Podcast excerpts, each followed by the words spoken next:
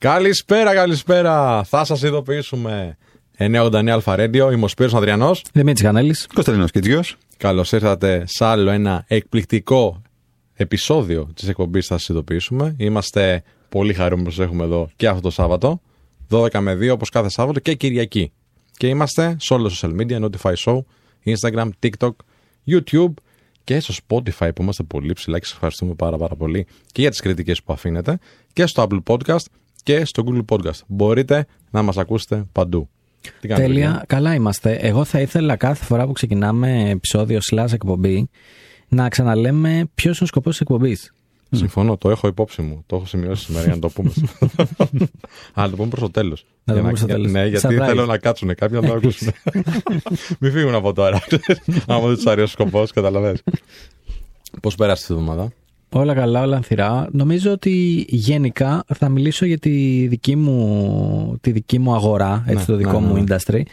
Ε, δεν ξέρω γιατί, αλλά μέχρι τέλη Σεπτέμβρη ήμασταν όλοι σε κατάσταση Hawaii 5-0. Ναι, ότι εννοείται, εννοείται. Ε, πολύ χαλαρό έτος. Εντάξει, γυρίσαμε τις διακοπές, αλλά σιγά σιγά θα πάμε.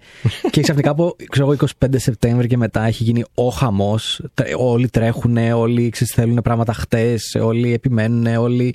Ε, και ξέρω ότι ξέρεις, άλλο ένα μήνα θα κρατήσει αυτό, γιατί μετά γιατί; έρχεται το slow mode των Χριστουγέννων. Εννοείται, το καταλαβαίνω αυτό, αλλά γιατί έχουν έρθει τώρα όλα μαζί; Γιατί και εγώ το, το βιώνω έτσι.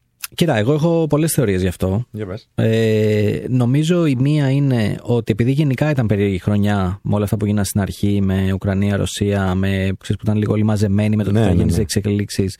Ε, έχουν μείνει κάποια budget ελεύθερα, τα οποία δεν τα είχαν κάψει και ξαφνικά λένε: OK, πάμε, κάψτε τα όλα. Ε, και νούμερο δύο, νομίζω ότι πολύ απλά ήμασταν όλοι πάρα πολύ χαλαροί μέχρι Σεπτέμβριο γιατί το χρειαζόμασταν. Γιατί εγώ ξαναλέω ότι για, μένα, για μένα το φετινό καλοκαίρι ήταν το post-COVID και όχι το περσινό που λέγανε. Ναι, ναι, ναι. Οπότε πήγαμε όλοι διακοπές, χαλαρώσαμε και είπαμε γιόλο κτλ.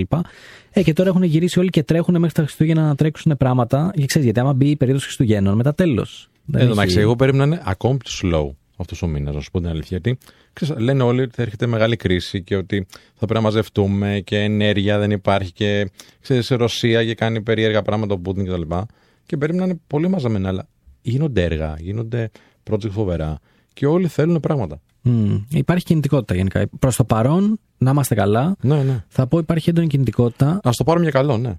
Αλλά θέλω να ακούσω και τον Κωνσταντίνο να το πει ότι υπάρχει κινητικότητα. Υπάρχει κινητικότητα. Πώς το βιώνεις εσύ, αλήθεια τώρα. Ε, εντάξει. Ε, ξεκινάτε ακαδημίες από ό,τι ξέρω. Ναι, έχουμε, έχουμε full. Ε, τρέξαμε ήδη δύο διαφορετικές, ε, πολλές αιτήσεις. Τώρα έχουμε το, το Project Future που τρέχουμε με την, με την Τράπεζα Πυραιός. Οπότε υπάρχουν, υπάρχουν αιτήσεις οι οποίες είναι ανοιχτές για νέους και νέες μέχρι 29 ετών με 0 3 χρόνια προπηρεσία. Πολλές εταιρείες, πολλές ανοιχτές θέσεις αυτή τη στιγμή στο Regeneration. Δηλαδή, μόνο, μόνο μέσω του Regen 150 ανοιχτές θέσεις διαχειριζόμαστε την, την ημέρα σε επίπεδο junior τελεχών. Ε, βέβαια, εγώ τώρα θα πω ότι δεν θυμάμαι και ποτέ καλοκαίρι δικό μου να γυρνάω από διακοπές και να μην νιώθω μέσα σε 20-30 εργάσιμες ημέρες ότι το καλοκαίρι ήταν πριν από πέντε μήνες, ας πούμε, και ότι έχω ήδη κουραστεί για το ναι, υπόλοιπο της ναι. σεζόν. Οπότε. Βιταμίνες παίρνεις. Ναι, πέρα από βιταμίνε. Παίρνω, παίρνω ό,τι, ό,τι υπάρχει, αλλά δεν νομίζω ότι οι ρυθμοί μα. Ότι υπάρχει και κάπως αυτό έτσι. Ε, Παρεξηγείται το Κωνσταντίνο. Κάτι νόμιμο προφανώς. ε, Τέλος πάντων, εγώ νομίζω ότι οι ρυθμοί μας είναι τέτοιοι κάθε χρόνο, με COVID ή χωρίς, με άλλες δυσκολίες. Δηλαδή, και όταν δεν υπήρχε ο COVID, υπήρχαν άλλες δυσκολίες. Ε, οι ρυθμοί νομίζω ότι είναι αρκετά εξαντλητικοί ε, και όσοι επιλέγουν να είναι στην αγορά και όσοι επιλέγουν να είναι και, πώς θα το πω, με κάποιο τρόπο ενεργοί, ε, νιώθουν πάντα μία πίεση και μία, και μία κούραση. Ακόμα και αν αυτή είναι δημιουργική. Οπότε νομίζω ότι και του χρόνου τέτοια μέρα και αλλά και μετά από πέντε χρόνια πάλι θα συζητάμε πώς ξαφνικά γυρίσαμε από τις διακοπές και μέσα σε 15 μέρες είναι σαν να σβήσαμε όλοι μας την ξεκούραση και τη χαλαρότητα και είμαστε back to Εντάξει, reality. έχει να κάνει και με το ναι. πόσο ξεκουράστηκες έτσι, δηλαδή πόσο αποφορτίστηκες στο καλοκαίρι σου. Ναι, ίσως δεν είμαι καλός σε αυτό. Ναι. Δεν, ε, μπορεί. Να, να, συγγνώμη, Υπάρχει κάτι να, που δεν είσαι καλός. Μου κάνει εντύπωση. να σας ρωτήσω κάτι. Ναι. Όταν πηγαίνετε διακοπές και κάθεστε, ας πούμε, κάθε 10 μέρες, μέχρι δύο εβδομάδες, ε, πέντε μέρες, όσο πηγαίνει ο καθένας, ε, έχετε αυτό το σημείο που σας πιάνουν τύψεις; Ναι. Ότι, Μετά τη δεύτερη εβδομάδα. εμένα. ότι αρκετά κάθισα. Ναι, ναι. Ότι πω, πω, μάλλον δεν έπρεπε να, ε, να λείψω γιατί έχει μείνει πίσω η δουλειά και τι θα γίνει. Ξέρεις, εγώ, ας πούμε, το καλοκαίρι διάβαζα συνέχεια αυτό ότι έρχεται δύσκολος χειμώνας, έρχεται, Ναι, ναι, ναι. θα γίνει χαμός. Και έλεγα, Ωρε γαμό, το μήπως πρέπει να γυρίσω νωρίτερα. Κάπως σε αγχώνουνε. Ε, βέβαια. Ε, εν τω μεταξύ, εγώ την πρώτη εβδομάδα θέλω να αποφορτιστώ να αποσυνδεθώ εντελώς. Δεν νιώθω ξεκουραστό, να σου πω την αλήθεια. Τη δεύτερη ξεκινάω, αλλά τη δεύτερη ξεκινάνε και οι τύψεις. Ότι κοίταξε να δεις τώρα, επειδή δεν κλείνουμε το Men of Style τον Αύγουστο, εντάξει, υπάρχουν άνθρωποι πίσω. Α, οι άλλοι δουλεύουν και εγώ είμαι τώρα ραλή και παραλία, ας πούμε. Εν τω μεταξύ, να πούμε στον κόσμο ότι δεν είναι καλοκαιρινό το επεισόδιο. Είναι 23 Δεκάτου, 23 Οκτώβρη. Αλλά έχει, έχει πολύ σημασία, νομίζω, ε, πόσο τύψει θα έχεις αν είσαι εργαζόμενος ή έχεις δική σου επιχείρηση. Μμ. Και θα, Ισχύει. θα συζητήσουμε σήμερα για την επιχειρηματικότητα. Θα έχουμε φοβερά θέματα και εκπληκτικούς καλεσμένους. Έχουμε όχι μόνο για επιχειρηματικότητα, αλλά επιχειρηματικότητα που δημιουργεί αντίκτυπο, Μμ. κοινωνικό αντίκτυπο. Μμ. Ε, εγώ, εγώ πάντα σαν εργαζόμενος ένιωθα, ένιωθα την ανάγκη να συνεχίζω να, να σκέφτομαι κατά τη διάρκεια των διακοπών μου. Και νομίζω ότι εκεί έγκυται και η έλλειψη της πραγματικής ξεκούρασης.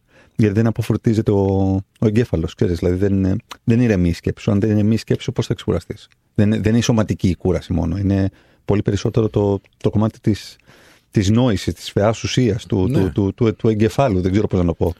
Μα εντάξει, έχουμε πει και σε άλλη εκπομπή ότι μας έρχονται ιδέες την ώρα που αποφορτιζόμαστε. Αλλά εγώ θεωρώ ότι αν είσαι εργαζόμενος, είναι λογικό να θες να αποσυνδεθεί και να μην σκέφτεσαι τίποτα. Και είναι το σωστό. Ε, Εγώ γιατί, δηλαδή, τι, τι κάνω λάθος; Ε, Εγώ γιατί έχει, θέλω να... έχει να κάνει με τον άνθρωπο προφανώς. Έχει να κάνει με τον άνθρωπο. Και έχει, Έχει- να κάνει πώς συνδέεται με το σκοπό αυτού που κάνει. Ναι, και, έχει- και, και, ξέρεις, τώρα δεν το σκέφτομαι μόνο τώρα που είμαι στο Generation, αλλά και σε προηγούμενες εργασίες που ήμουν, που δεν είχε το, το, το, κοινωνικό αντίκτυπο. Ξέρεις τι, πάντα με διέκρινε μια, ένα υψηλό επίπεδο, μ, πώς θα το πω, το ownership, πώς θα το έλεγα, κ- κτητικότητας Ναι, ναι. απέναντι στην, στην εργασία μου. Ξέρεις Οπότε- γιατί. Ε, Ναι. Έτσι όπως έχω βιώσει, Ναι. έτσι όπως έχω βιώσει, σε νοιάζει αρκετά πώς σε βλέπουν οι, οι ομόβαθμοί σου και οι άνθρωποι γενικά του περιβάλλοντος σου. Επειδή έχεις και υψηλές συνέσει, το καταλαβαίνεις και εύκολα.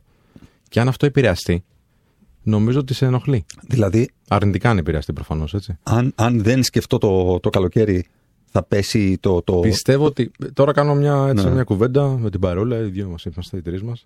Αλλά Ευχαριστώ, μας τα Στέρο. ακούει και Καλή το 8, κοινό. καλή 8. Ε, πιστεύω ότι σκέφτεσαι το πώς θα γίνεις καλύτερος για να είσαι πολύ καλός σε αυτό που κάνεις έτσι ώστε και οι άνθρωποι που εκπροσωπείς να μην απογοητευτούν Μμ. αλλά και εσύ σε αυτό το σύστημα να είσαι αρκετά ψηλά. Ναι, α- αν, αν, αν προσπαθήσω να κάνω zone out από τον εαυτό μου και Mm. να δω τον εαυτό μου, σκέφτομαι ότι δεν θα ήθελα να είμαι οπουδήποτε και να είναι αυτό και να νιώθω ότι κάνω ότι υποπαράγω. Ναι, Δηλαδή- Ακριβώς, με αυτό. Ναι, αυτό, δηλαδή, Γιατί αν υποπαράγεις και είσαι μόνος σου, ποιος σε κρίνει; Αν υποπαράγεις όμως και είσαι στο, σε μέλος μιας ομάδας, όχι, και θα μόνο. έχεις θέμα. αν υποπαράγω και είμαι μόνος μου, πάλι δεν θα είμαι οκ. Με τον πολύ εαυτό πιθανό, μου. πολύ Στο πιθανό. τέλος της ημέρας, Ναι. δηλαδή, που κάνω πάντα τον απολογισμό μου, ε, με, με κατακεραυνώνω όταν, Ναι. όταν νιώθω ότι υποπαράγω. Δηλαδή, Ναι, α, αλλά ποιες είναι οι επιπτώσεις όμως; Στον, αυτό μαστίγωμα μεγάλο. Μμ. Για μένα αυτό είναι πολύ χειρότερο από την κρίση του τρίτου. Το να αυτομαστιγώνω τον εαυτό μου είναι, Ναι. είναι ό,τι χειρότερο μπορεί να υπάρξει. Γιατί σου αφαιρεί από το κομμάτι της αγάπης του εαυτού σου και, της, και του νοιαξίματος του εαυτού σου. Γιατί νιώθεις ότι δεν αξίζει ο εαυτό σου να τον, να τον περιποιηθείς και να τον νοιαστείς, ας πούμε. Ο ψυχολόγος τι λέει. Μπορεί να το βγάλουμε στον αέρα. δεν. αλλά πραγματικά Άλλο πιστεύω- ένα Άλλο ένα πρόβλημα θέμα, τη ναι. κοινωνίας με ενοχοποιημένο το, ενοχοποιημένο το κομμάτι της Βέβαια. ψυχανάλυσης, ψυχοθεραπείας κτλ.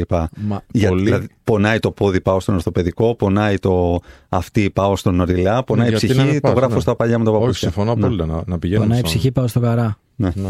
και δεν φτάνει ο γαρά, θέλουμε και κάποιον ειδικό. Το ζήτημα τώρα είναι ότι εγώ ε, είμαι πολύ υπέρ του να, το να βλέπεις κάπως έτσι, γιατί βοηθάει την εξέλιξή σου. Βέβαια με κάποια όρια για να μπορείς να αποφορτιστείς κιόλας. Και νομίζω ότι αυτός είναι και ένας λόγος που κερδίζουν κάποιοι εργοδότες από τους εργαζόμενους, γιατί ουσιαστικά παράγουν υπεραξία επειδή έχουν τύψεις. Μμ. Ε, και εκεί έρχεται και η έννοια του intrapreneur. Έτσι. Δεν, δεν είσαι δηλαδή ουσιαστικά επιχειρηματίας, αλλά είσαι ένας μικρός επιχειρηματίας στη θέση σου μέσα σε μια επιχείρηση. Άρα Μμ. δεν θα ξεχάσω ποτέ ένας ε, πρώην γενικός διευθυντής ε, εργοδότης μου που είχαμε πολύ καλή σχέση, που γύρισε και μου είπε ότι ξέρεις, ρε φίλε, ε, ξέρεις, γιατί πήγα και το ρώτησα, του λέω, έχεις να μου μιλήσεις 1,5 χρόνο από άποψη αποτελέσματος κτλ. Δηλαδή, ξέρεις, οκ, πά- πάει καλά, αλλά μίλα μου. Και μου λέει, μα δεν μπορώ να σου μιλήσω γιατί έχεις εκτροχιαστεί και, το, και έχεις πάρει το unit σου και το έχεις κάνει ένα μικρό startupάκι μέσα στην ίδια την επιχείρηση. Οπότε έχεις θέσει τους ίδιους τους κανόνες, τα, τα, τα όρια κτλ. Δημιουργεί το δικό σου PNL, profit and loss κτλ. Οπότε δεν έχω να σου πω κάτι. Α, Μ' αρέσει ή δεν μ' αρέσει, αυτό είναι το, αυτό είναι το concept. Οπότε υπάρχουν πολλοί τέτοιοι τύποι και τύπησες Βέβαια. που βλέπουν την εργασία τους σαν να είναι Έτσι. δικό, δική τους ΑΕ. Και αυτό έχει ένα, έχει, έχει ένα σχετικό, σχετικά καλό αντίκτυπο. Να πούμε τον ορισμό μιας που το ανέφερες. PNL, Γιατί ναι. δεν το ξέρουν ε, πολύ τον ορισμό. Ναι. Το, το intrapreneur. Δηλαδή, το. ο- ε, δεν το ξέρω. Θέλω να μου το πεις. Α, περιφραστικά λοιπόν. Να το- πούμε και τη διαφορά. Entrepreneur, intrapreneur. Ναι, ε, είναι μια, ένα τζάργκο, είναι μια αργό η οποία ουσιαστικά δημιουργήθηκε πριν από κάποια χρόνια και εγώ τη, τη βρήκα γιατί το ψάχνα.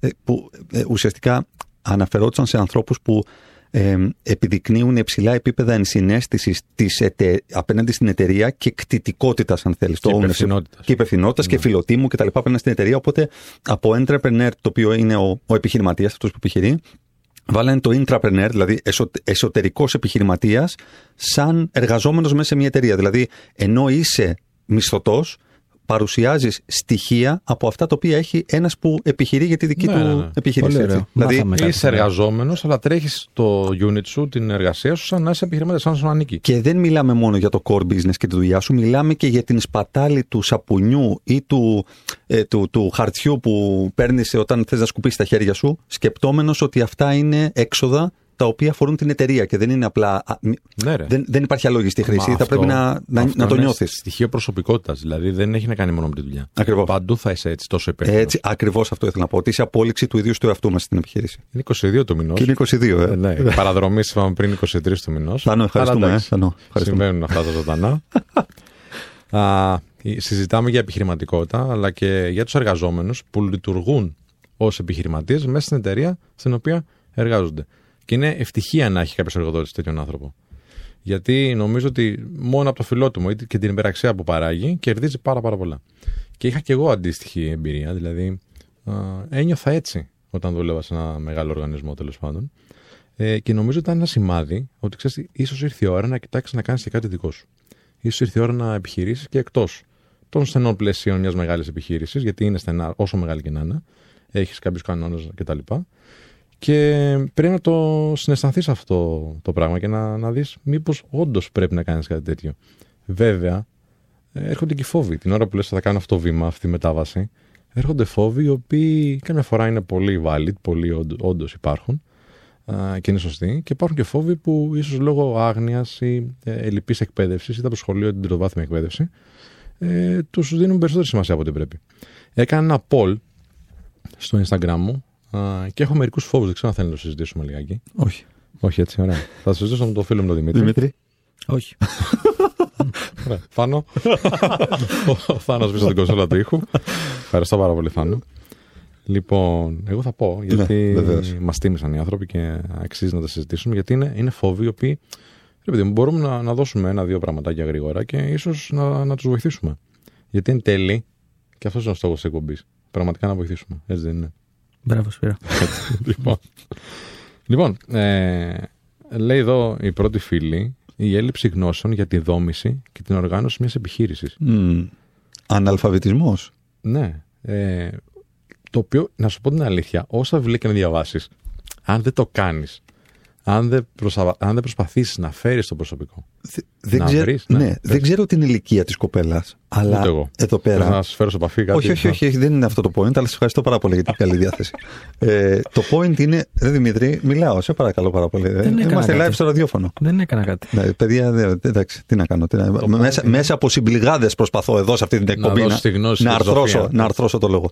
Εδώ πάλι, ε, πάλι έρχεται στο προσκήνιο η ελλειπής εκπαίδευση και ο ελλειπής, θα έλεγα, η απουσία του αλφαβητισμού σε επίπεδο επιχειρήν. Γιατί, γιατί δεν υπάρχει, δεν διδάσκεται. Όσο χρονών και αν είναι η κοπέλα, δεν πέρασε ποτέ από αυτό το πράγμα. Και δεν είναι θέμα μόνο βιβλίων, όπως πάρα πολύ καλά λες. Γιατί τα βιβλία τι είναι, τυπική γνώση και είναι ο προσωμιωτής αλλά πόσο πιο ωφέλιμο και σοφό θα ήταν κατά τη διάρκεια της διαπαιδαγώγησης και της πρώτης μάθησης της οποίας έχεις μέσα από την δευτεροβάθμια εκπαίδευση να μπορείς να παίρνεις και παραδείγματα ανθρώπων που επιχείρησαν για να μπορείς ουσιαστικά να ανοίγεις τους οριζόντες σου και τις προσλαμβάνουσές σου και να ξέρεις ότι μπορεί να επιλέξεις κάτι άλλο σε αυτή τη ζωή Ναι, και όχι βέβαια. απλά να γίνεις ένας μισθωτός. Κοίτα, τέτοιες ιδιωτικές πρωτοβουλίες υπάρχουν έτσι.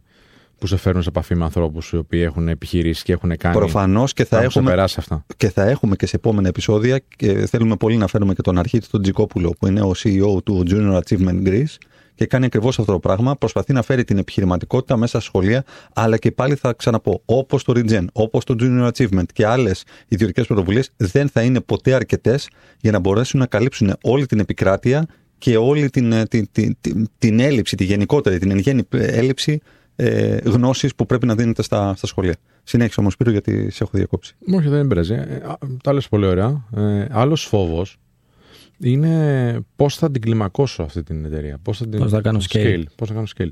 Και σε αυτή την περίπτωση, εγώ έχω να πω ότι κοίτα, φρόντισε να γίνει established, να ξεκινήσει αρχικά. Έτσι. Και σε δεύτερο χρόνο θα βρεις τους διαδρόμους που ίσως θα την κάνουν τεράστια. Να πω κάτι γι' αυτό. Ναι. Μπορώ- Φυσικά, μου- μου φυσικά. επιτρέπεις, Ναι, ναι, Σπύρο; Μα και εγώ έχω τους ίδιους. Τις ίδιες, έτσι.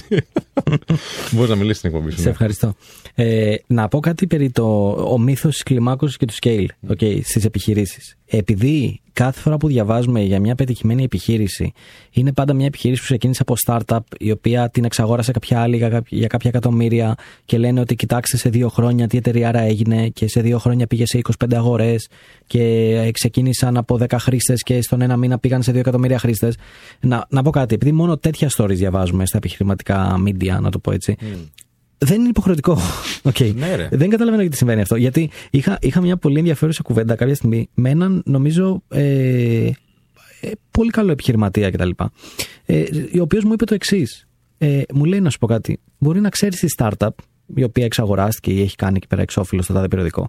Αλλά μου λέει, οφείλω να σου πω ότι ας πούμε, υπάρχει μια εταιρεία στην Ελευσίνα, ξέρω εγώ, που δεν την ξέρει κανείς, έχει 10 άτομα προσωπικό και κάνει, μου λέει, το τριπλάσιο τζίρο Ναι. από αυτή τη startup. Δηλαδή, δεν είναι μόνο ότι βγαίνει ε, στην επιφάνεια και ότι βλέπουμε από publicity κτλ.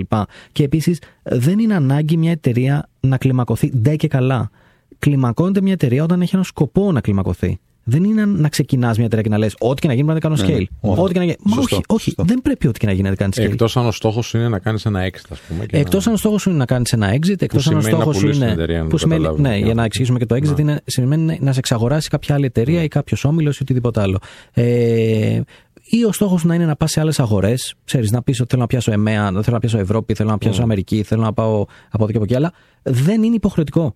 Μπορεί, υπάρχουν πάρα πολλές εταιρείες στην Ελλάδα οι οποίες έχουν μια πολύ καλή παρουσία, δεν έχουν κάνει απαραίτητα scale και δεν χρειάζεται και να κάνουν scale. Αυτό είναι το θέμα. Δηλαδή, νομίζω και πες στον φίλο ή στη φίλη Σπύρο που έχει στείλει αυτό το μήνυμα ότι καλά όλα τα success stories που βλέπουμε, καλά όλα τα case studies κτλ. Αλλά υπάρχουν πάρα πολλοί επιχειρηματίες εκεί έξω που έχουν SMB, τις λεγόμενες small medium businesses, και είναι και πολύ happy.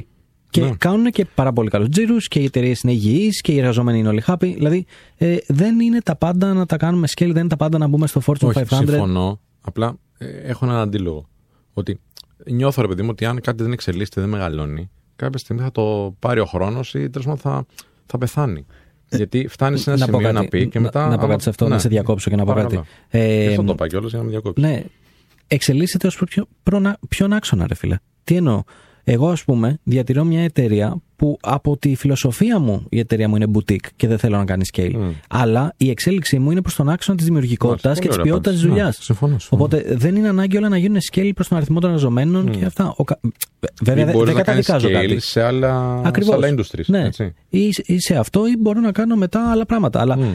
Εγώ δεν καταδικάζω εδώ πέρα κάτι. Απλά δίνω τη συμβουλή στον φίλο, στην φίλη, ότι δεν είναι υποχρεωτικό. δηλαδή δεν, δεν- μπορείς δεν να λες: Δεν χρειάζεται να ξεκινάω έχεις εταιρεία άγχος. γιατί δεν ξέρω πώ θα την κάνω scale. Ναι, ναι, Ξεκινά ναι. την εταιρεία και θα δεις ότι από ένα σημείο και μετά μπορεί να μην θες να την κάνεις scale. Ναι, ρε, μπορεί να έχεις πέντε πελάτες και να είσαι μια χαρά. Έτσι. Και Είναι, να, να περνάς και καλά και εσύ και οι εργαζόμενοι σου. είναι ακριβώς το παράδειγμα το junior που θέλει να γίνει κατευθείαν manager. Έτσι. Mm. Μπες μέσα, ξεκίνα, πάρε πέντε δεξιότητες, κατάλαβε λίγο πώς λειτουργεί το business. Μπορεί να μην σ' αρέσει, μπορεί να μην θέλεις να γίνεις manager. Οπότε δεν είναι αυτός σκοπός το manager ελίκη, όπως δεν είναι αυτός σκοπός το κομμάτι του scale. Το κομμάτι, το, αυτός σκοπός είναι να, να μπορέσεις να έχεις την τόλμη και το θάρρος να καταπολεμήσεις τους φόβους σου για να μπορέσεις να, να ξεκινήσεις. Α ξεκινήσεις, ας προσπαθήσεις στην αρχή και βλέπεις τη συνέχεια. 989, Alpha Radio, είναι εκπομπή θα σας ειδοποιήσουμε. Notify Show δηλαδή σε όλα τα social και Instagram και TikTok και YouTube. Και αν θέλετε να τα ακούσετε ή τέλος πάντων χάσατε κάποιο πολύ ωραίο κομμάτι εδώ πέρα, μπορείτε να τα ακούσετε στο Apple Podcast, στο Spotify και στο Google Podcast. Τι έχουμε τώρα, έχουμε καλεσμένο. Ε; Λοιπόν, να πω ότι τόση ώρα μιλάμε για επιχειρηματικότητα, μιλάμε για εταιρείες. Ε, οπότε θεωρώ λογικό και αυτονόητο να βγάλουμε καλεσμένο έναν από τους ανθρώπους που είναι η κινητήρια δύναμη σε αυτό το οικοσύστημα επιχειρηματικότητας, τον ε, Παναγιώτη Παπαδόπουλο, που, είναι, ε, που έχει ιδρύσει ένα από τα μεγαλύτερα VCs στην Ελλάδα, το Marathon VC. Παναγιώτη, καλησπέρα. Γεια χαρά, χαίρομαι που είμαι μαζί σας. Τέλεια. Ε, θα ήθελα να πάμε σιγά σιγά σε αυτό το ταξίδι και αρχικά να μας πεις ε, κατά πόσο έχει εξελιχθεί το οικοσύστημα της επιχειρηματικότητας τα τελευταία 10 χρόνια στην Ελλάδα; Δηλαδή, τι βλέπεις εσύ από νέους επιχειρηματίες, ε, τι βλέπεις από exits και εταιρείες που συμβαίνουν, ποια, ποια είναι η εικόνα που έχεις; Ναι, ε, όπως θα έχετε δει, κάθε χρονιά βγάζουμε και το αντίστοιχο report του ελληνικού οικοσυστήματος. Κατά τη δικιά μας έννοια θέλουμε πάντα να, προσ... να προσθέτουμε το ελληνικό οικοσύστημα όχι μόνο τις εταιρείες που είναι στην Ελλάδα, αλλά και εταιρείες που έχουν ξεκινήσει από Έλληνες και βρίσκονται σε άλλα μήκη και πλάτη του κόσμου. Ε, τώρα, αυτό γιατί το κάνουμε. Ένα, θέλουμε να δείξουμε ότι αυτό που έχει πρώτη σημασία α, στην επιχειρηματικότητα, τουλάχιστον στην τεχνολογική καινοτομία, δεν είναι η τοποθεσία που βρίσκεται ο ιδρυτής, αλλά είναι το δίκτυο των ανθρώπων. Mm. Και νομίζω τα τελευταία δύο-τρία χρόνια έχει γίνει πλέον εμφανές σε όλους μας ότι ε, η τηλεεργασία ή μια, εργα... ή μια εταιρεία που μπορεί να είναι κατανεμημένη σε όλο τον κόσμο μπορεί να προσφέρει πάρα πολλά και, και στην Ελλάδα και εντός της χώρας μας ε, με το να δίνει πολύ καλές, πολύ καλά αμοιβόμενες δουλειές, αλλά, και πολύ καλά, ε, αλλά και ένα πολύ καλό εργασιακό περιβάλλον. Ε, τώρα, τα τελευταία 10 χρόνια είναι μέρα και νύχτα. Έτσι. Πριν 10 χρόνια είχα ξεκινήσει εγώ τη δικιά μου εταιρεία, το Baxins τότε, και καταφέραμε να σηκώσουμε 100.000 δολάρια από Αμερικάνους επενδυτές. Ήταν κατόρθωμα αυτό για τότε. Τώρα δεν υπάρχει γύρω χρηματοδότησης σε 100.000 ευρώ, ας πούμε. Έτσι. Ε, αυτή τη στιγμή έχουν δραστηριοποιούνται στην Ελλάδα αρκετά funds. Αλλά δεν είναι μόνο αυτό, είναι ότι και υπάρχουν εταιρείες οι οποίες κατευθείαν μπορούν να σηκώσουν απευθεία χρήματα από το εξωτερικό χωρίς να έχουν σηκώσει πρώτα μια ελληνική από ένα ελληνικό fund.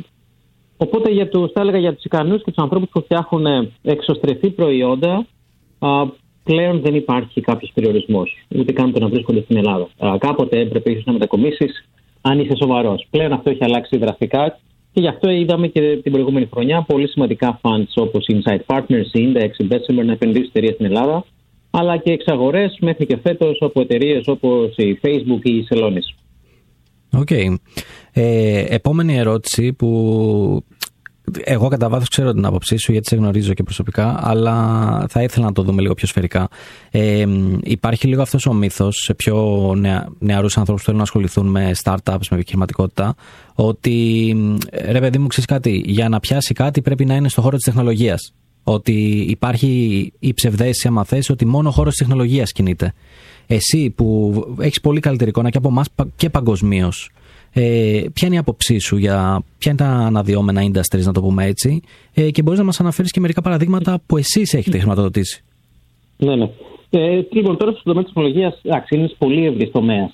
Ε, το να κάνεις 5 minutes grocery delivery ή ένα social application μέχρι το να φτιάχνει συστήματα αυτονομίας για οπλικά συστήματα, όλα τεχνολογία είναι, αλλά υπάρχει χάος μεταξύ τους. Τώρα, γιατί η τεχνολογία έχει δώσει πάρα πολλά μεγάλα exit και είναι ένα πούμε, καταφύγιο για τους ανθρώπους που θέλουν να φτιάξουν κάτι; Είναι ότι είναι ένας χώρος στον οποίο στην ουσία κυρίως μετράει, ας το πούμε, η μαθοριά. Είναι από τους τελευταίους τομείς που μπορούν να κάτσουν με τρία άτομα σε έναν υπολογιστή και να δημιουργήσουν μαγεία. Κάτι τέτοιο δεν μπορεί να συμβεί, για παράδειγμα, στον τομέα της ενέργειας, όπου χρειάζεται τεράστια κεφάλαια. Ή σε άλλους τομείς που έχουν πάρα πολύ regulation. Οπότε, ακόμα σχετικά η τεχνολογία είναι ένας χώρος στον οποίο αν είσαι πολύ καλός και ξέρεις την αγορά σου, ή απλά είσαι πολύ τυχερό, έτσι, θα mm. και αυτό ένα ρόλο, μπορείς να φτιάξεις κάτι με σχετικά χαμηλά κεφάλαια ή ακόμα και καθόλου κεφάλαια. Έτσι. Υπάρχουν και εταιρείες όπως είναι η Marine Traffic, το Cruise, η Dialectica που αυτή τη πάει πολύ καλά, οι οποίες ξεκινήσαν στην ουσία μόνο χρηματοδότηση του πελάτες τους. Αυτό που είναι συνήθως όμως το πρόβλημα στην Ελλάδα είναι ότι πολλοί λίγοι φτιάχνουν προϊόντα που τα θέλει η παγκόσμια αγορά. Πολλοί κοιτούν μεσοστρέφεια τη ανάγκη της ελληνικής αγοράς, δηλαδή μιας αγοράς που δεν είναι επενδύει στην τεχνολογία ε, ή δεν έχει τα κατάλληλα μπάντε, με το αποτέλεσμα να φτιάχνουν κάτι το οποίο δεν θα πάει πολύ μακριά. Τώρα από εκεί και πέρα πάντα υπάρχουν ευκαιρίες από όλους τους τομείς να μπορείς να κάνεις κάτι, είτε αυτό λέγεται τυποποιημένο λάθη όπως η αρρωγός από τον Αγιάννη Λακωνίας που πουλάει στο Χόλστ στην Αμερική, ε, μέχρι ακόμα, ακόμα ξέρω και σανδάλια. Έτσι, πολλές φορές η καινοτομία δεν είναι πάντα α, προϊόντική ή στον τομέα της πνευματικής ιδιοκτησίας, αλλά μπορεί να είναι ακόμα, ακόμα στο packaging, στο branding, στο δίκτυο διανομής, στην τιμή ή σε οτιδήποτε άλλο. Ε, αυτό που έχει σημασία πάντως είναι να δραστηριοποιήσεις μια βιομηχανία και να καταλαβαίνεις τι δεν πάει καλά ή τι λείπει από εκεί και να έρθεις να γεμίσεις ένα κενό της αγοράς παρά να κάνεις, ας το πούμε, entrepreneurship theater και να προσπαθείς στην ουσία ε, να φέρεις τη λύση σε ένα πρόβλημα το οποίο δεν το έχει κανείς. OK. Okay. Ε, ωραία. Μιας που σε έχουμε μαζί μας, θέλω να κάνω και άλλη μια ερώτηση. Ε, θα είναι μια γενική ερώτηση. Τι ακριβώς κάνει ένας VC. Και γιατί σε ρωτάω αυτό; Γιατί υπάρχουν πάρα πολλοί οι οποίοι η μόνη σχέση που έχουν με VCs είναι ότι έχουν δει τη ταινία The Social Network και είχαν δει εκεί πέρα τον Zuck να λέει a trillion dollars. Ε, ναι. οπότε δεν ξέρουν τι ακριβώς κάνει. Οπότε πιστεύω επειδή είμαστε ένα business show που το ακούνε ε, άνθρωποι της αγοράς, καλό είναι να, να μας πεις έτσι λίγο τι ακριβώς κάνει ένα VC και ποιος πρέπει να έρθει σε εσάς. Ναι. Ένα venture capital fund είναι στην ουσία ένα κλειστό όχημα επενδύσεων. Κλειστό θα πει ότι έχει μαζέψει κάποιες υποσχέσεις ε, για συμμετοχές, σε επιχειρηματικές συμμετοχές. Ε, αυτό το σχήμα κλείνει, δηλαδή δεν είναι ένα σχήμα το οποίο βάζει συνέχεια χρήματα, αλλά είναι μια, μια που δημιουργείται, έχει να ορίζονται δεκαετίας. Και σκοπός της είναι να αγοράσεις μετοχές σε νεοφυείς εταιρείες στα πολύ αρχικά του στάδια, αν και υπάρχουν άλλα VCs το οποίο μπορεί να περνούν σε πολύ αργότερα στάδια, π.χ. πριν το IPO, έτσι, και να επενδύουν ποσοστά εκατοντάδων εκατομμυρίων. Οπότε υπάρχουν αρκετά VCs ανάλογα με το σημείο καμπής, με το σημείο της ζωής της εταιρείας.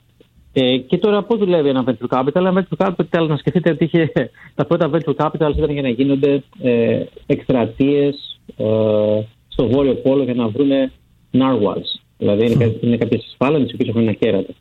Τι γινόταν εκεί πέρα; Uh, μπορούσε να βρεις πάρα πολύ ευθύνη στο καιρό, αν επένδυε σε μία από αυτά τα πληρώματα, να πήγαινε στο Βορειοπόλο, να και τη θάλασσα, να τη σκότωνε, να έφυγε στο κέρατο και το λίπος της και να έβγαζε τα λεφτά σου 50 φορές.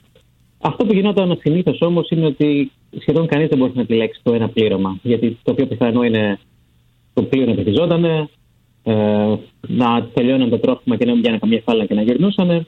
Οπότε αυτό που φτιάχτηκε τότε ήταν ένα όχημα το οποίο θα επένδυε σε 10-15 πληρώματα και αντί να προσπαθήσεις βέβαια να πάρεις μια φορά 50 λεπτά σου πίσω, έχοντας αρκετά πληρώματα τα οποία δεν θα καταφέρουν, θα έχεις όμως και τα ένα-δύο που τα πιάνουν το μονόκερο ε, και το συνολικό ποσό που θα έπαιρνε πίσω θα ήταν ίσως στι τάξει των 3x. Οπότε τι προσπαθεί να κάνει ένα VC. Ένα VC προσπαθεί να επενδύσει σε αρχικές εταιρείες που έχουν πολύ μεγάλες προσδοκίες, πολύ μεγάλη πιθανότητα να γίνει κάτι μεγάλο, τουλάχιστον κατά την κρίση μας. Ε, και ο τρόπος που το οποίο το venture capital δομείται είναι ότι περιμένουμε να αυτό που λέμε το power law of returns. Δηλαδή, μια εταιρεία θα γράψει με το πρώτο μα π.χ. εκατομμύρια στην αποτίμηση 5 και ελπίζουμε θα πάρουμε πίσω 100 εκατομμύρια από αυτό το πρώτο ticket. Okay. Ε, ε, ανέφερες... Για τι εταιρείες δεν θα πάρουμε σχεδόν τίποτα. Έτσι. Οπότε είναι ένα άθλημα το οποίο θα να πάρει πάρα πολύ ρίσκο. Okay. Εμείς ψάχνουμε δηλαδή για πρωταθλητές. δεν, δεν επενδύουμε σε γενική επιχειρηματικότητα, δεν, δεν επενδύουμε σε υγιές επιχειρήσεις, αν θέλετε. Mm. Επενδύουμε στην ουσία πιο πολύ σε ένα στίχημα, σε ανθρώπους βασικά επενδύουμε, κατά πόσο αυτό το στίχημα αξίζει να υπάρχει μια μεγάλη εταιρεία στο τέλος μας. Δηλαδή, ο στόχος είναι να πουλήσουμε τη συμμετοχή μας είτε σε κάποια εισαγωγή σε κάποιο χρηματιστήριο, που είναι το ιδεατό, είτε έρχο, ε, ε, ή μια πιο μεγάλη εταιρεία που είναι ο leverage, δηλαδή μπορεί να έχει μια αξία 10-15 φορές τα έσοδά της, όπω τουλάχιστον γίνεται μέχρι στιγμής, ε, να αγοράσει και τη δικιά μας εταιρεία με κάποιο έτσι forward multiple, όπως λέμε. Δηλαδή, παρότι μπορεί μια εταιρεία που κάνει 10 εκατομμύρια έσοδα, μπορεί να πουληθεί 100 ή 200, ανάλογα με το πόσο γρήγορα εξελίσσεται, ποιοι χρησιμοποιούν την τεχνολογία της και πόσο άλλες εταιρείες θα θέλουν να έχουν πρόσβαση στην τεχνολογία. Δηλαδή, παίζει πάντα πολύ μεγάλη ε, ε, συνάρτηση και ο ανταγωνισμός υπάρχει για αυτή την τεχνολογία. Δηλαδή ψάχνουμε για ανθρώπους οι οποίοι στην ουσία στο είδος τους είναι πρωταθλητές κόσμου. Είναι μία στι μία, δύο, τρεις, πέντε καλύτερες εταιρείες στον κόσμο. Πάνω, να κάνω μια ερώτηση κι εγώ. Ε, αρχικά να πούμε μπράβο για ό,τι έχετε πετύχει και ιστορικά, όχι μόνο τώρα. Είπες πριν κάτι το οποίο με εντρίγκαρε και θα το συζητήσουμε. Είπες ότι επενδύετε και σε Έλληνες που είναι στο εξωτερικό. Νομίζω έχει αξία να συζητήσουμε για ποιο λόγο κάποιος Έλληνας να πάει να κάνει μια επιχείρηση στο εξωτερικό. Το πιο πιθανό είναι συνήθως είναι ειδικοί. Έτσι. Ε, είναι άνθρωποι που μπορεί να δουλεύουν σε κάποια εταιρεία, να έχουν σπουδάσει και να έχουν μείνει. Έτσι. Mm. Οπότε είναι ειδικοί. Ε, αυτό είναι το πιο σύνηθες. Πλέον δεν χρειάζεται να φύγεις από την Ελλάδα για να την ξεκινήσεις στο εξωτερικό για να σηκώσεις χρήματα. Mm. Αυτό ισχύει πολύ στα χρόνια μου, αλλά τώρα δεν χρειάζεται. Όπως είπα, αν έχεις κάποια καλή ιδέα, υπάρχουν και εγχώροι επενδυτές ή αν έχει ξεκινήσει εταιρεία που δείχνει κάτι, μπορείς και να φέρεις επενδυτές από το εξωτερικό να επενδύσουν. Αν και συνήθως προτιμάτε σε αυτέ τι εταιρείες να κάνεις ένα dual setup, δηλαδή η εταιρεία να βρίσκεται σε μία α, χώρα την οποία γνωρίζουν το, το δικαστικό σύστημα στην ουσία. Mm. Αυτά με τι χώρε και αυτά είναι βλακίες. Όποιο το λέει αυτό είναι άσχετος. Ε, οι επενδυτές θέλουν, επειδή παίρνουν πάρα πολύ ρίσκο σε πολλούς τομείς, σε προϊόν, σε τεχνολογία, στους ανθρώπους κλπ. κλπ.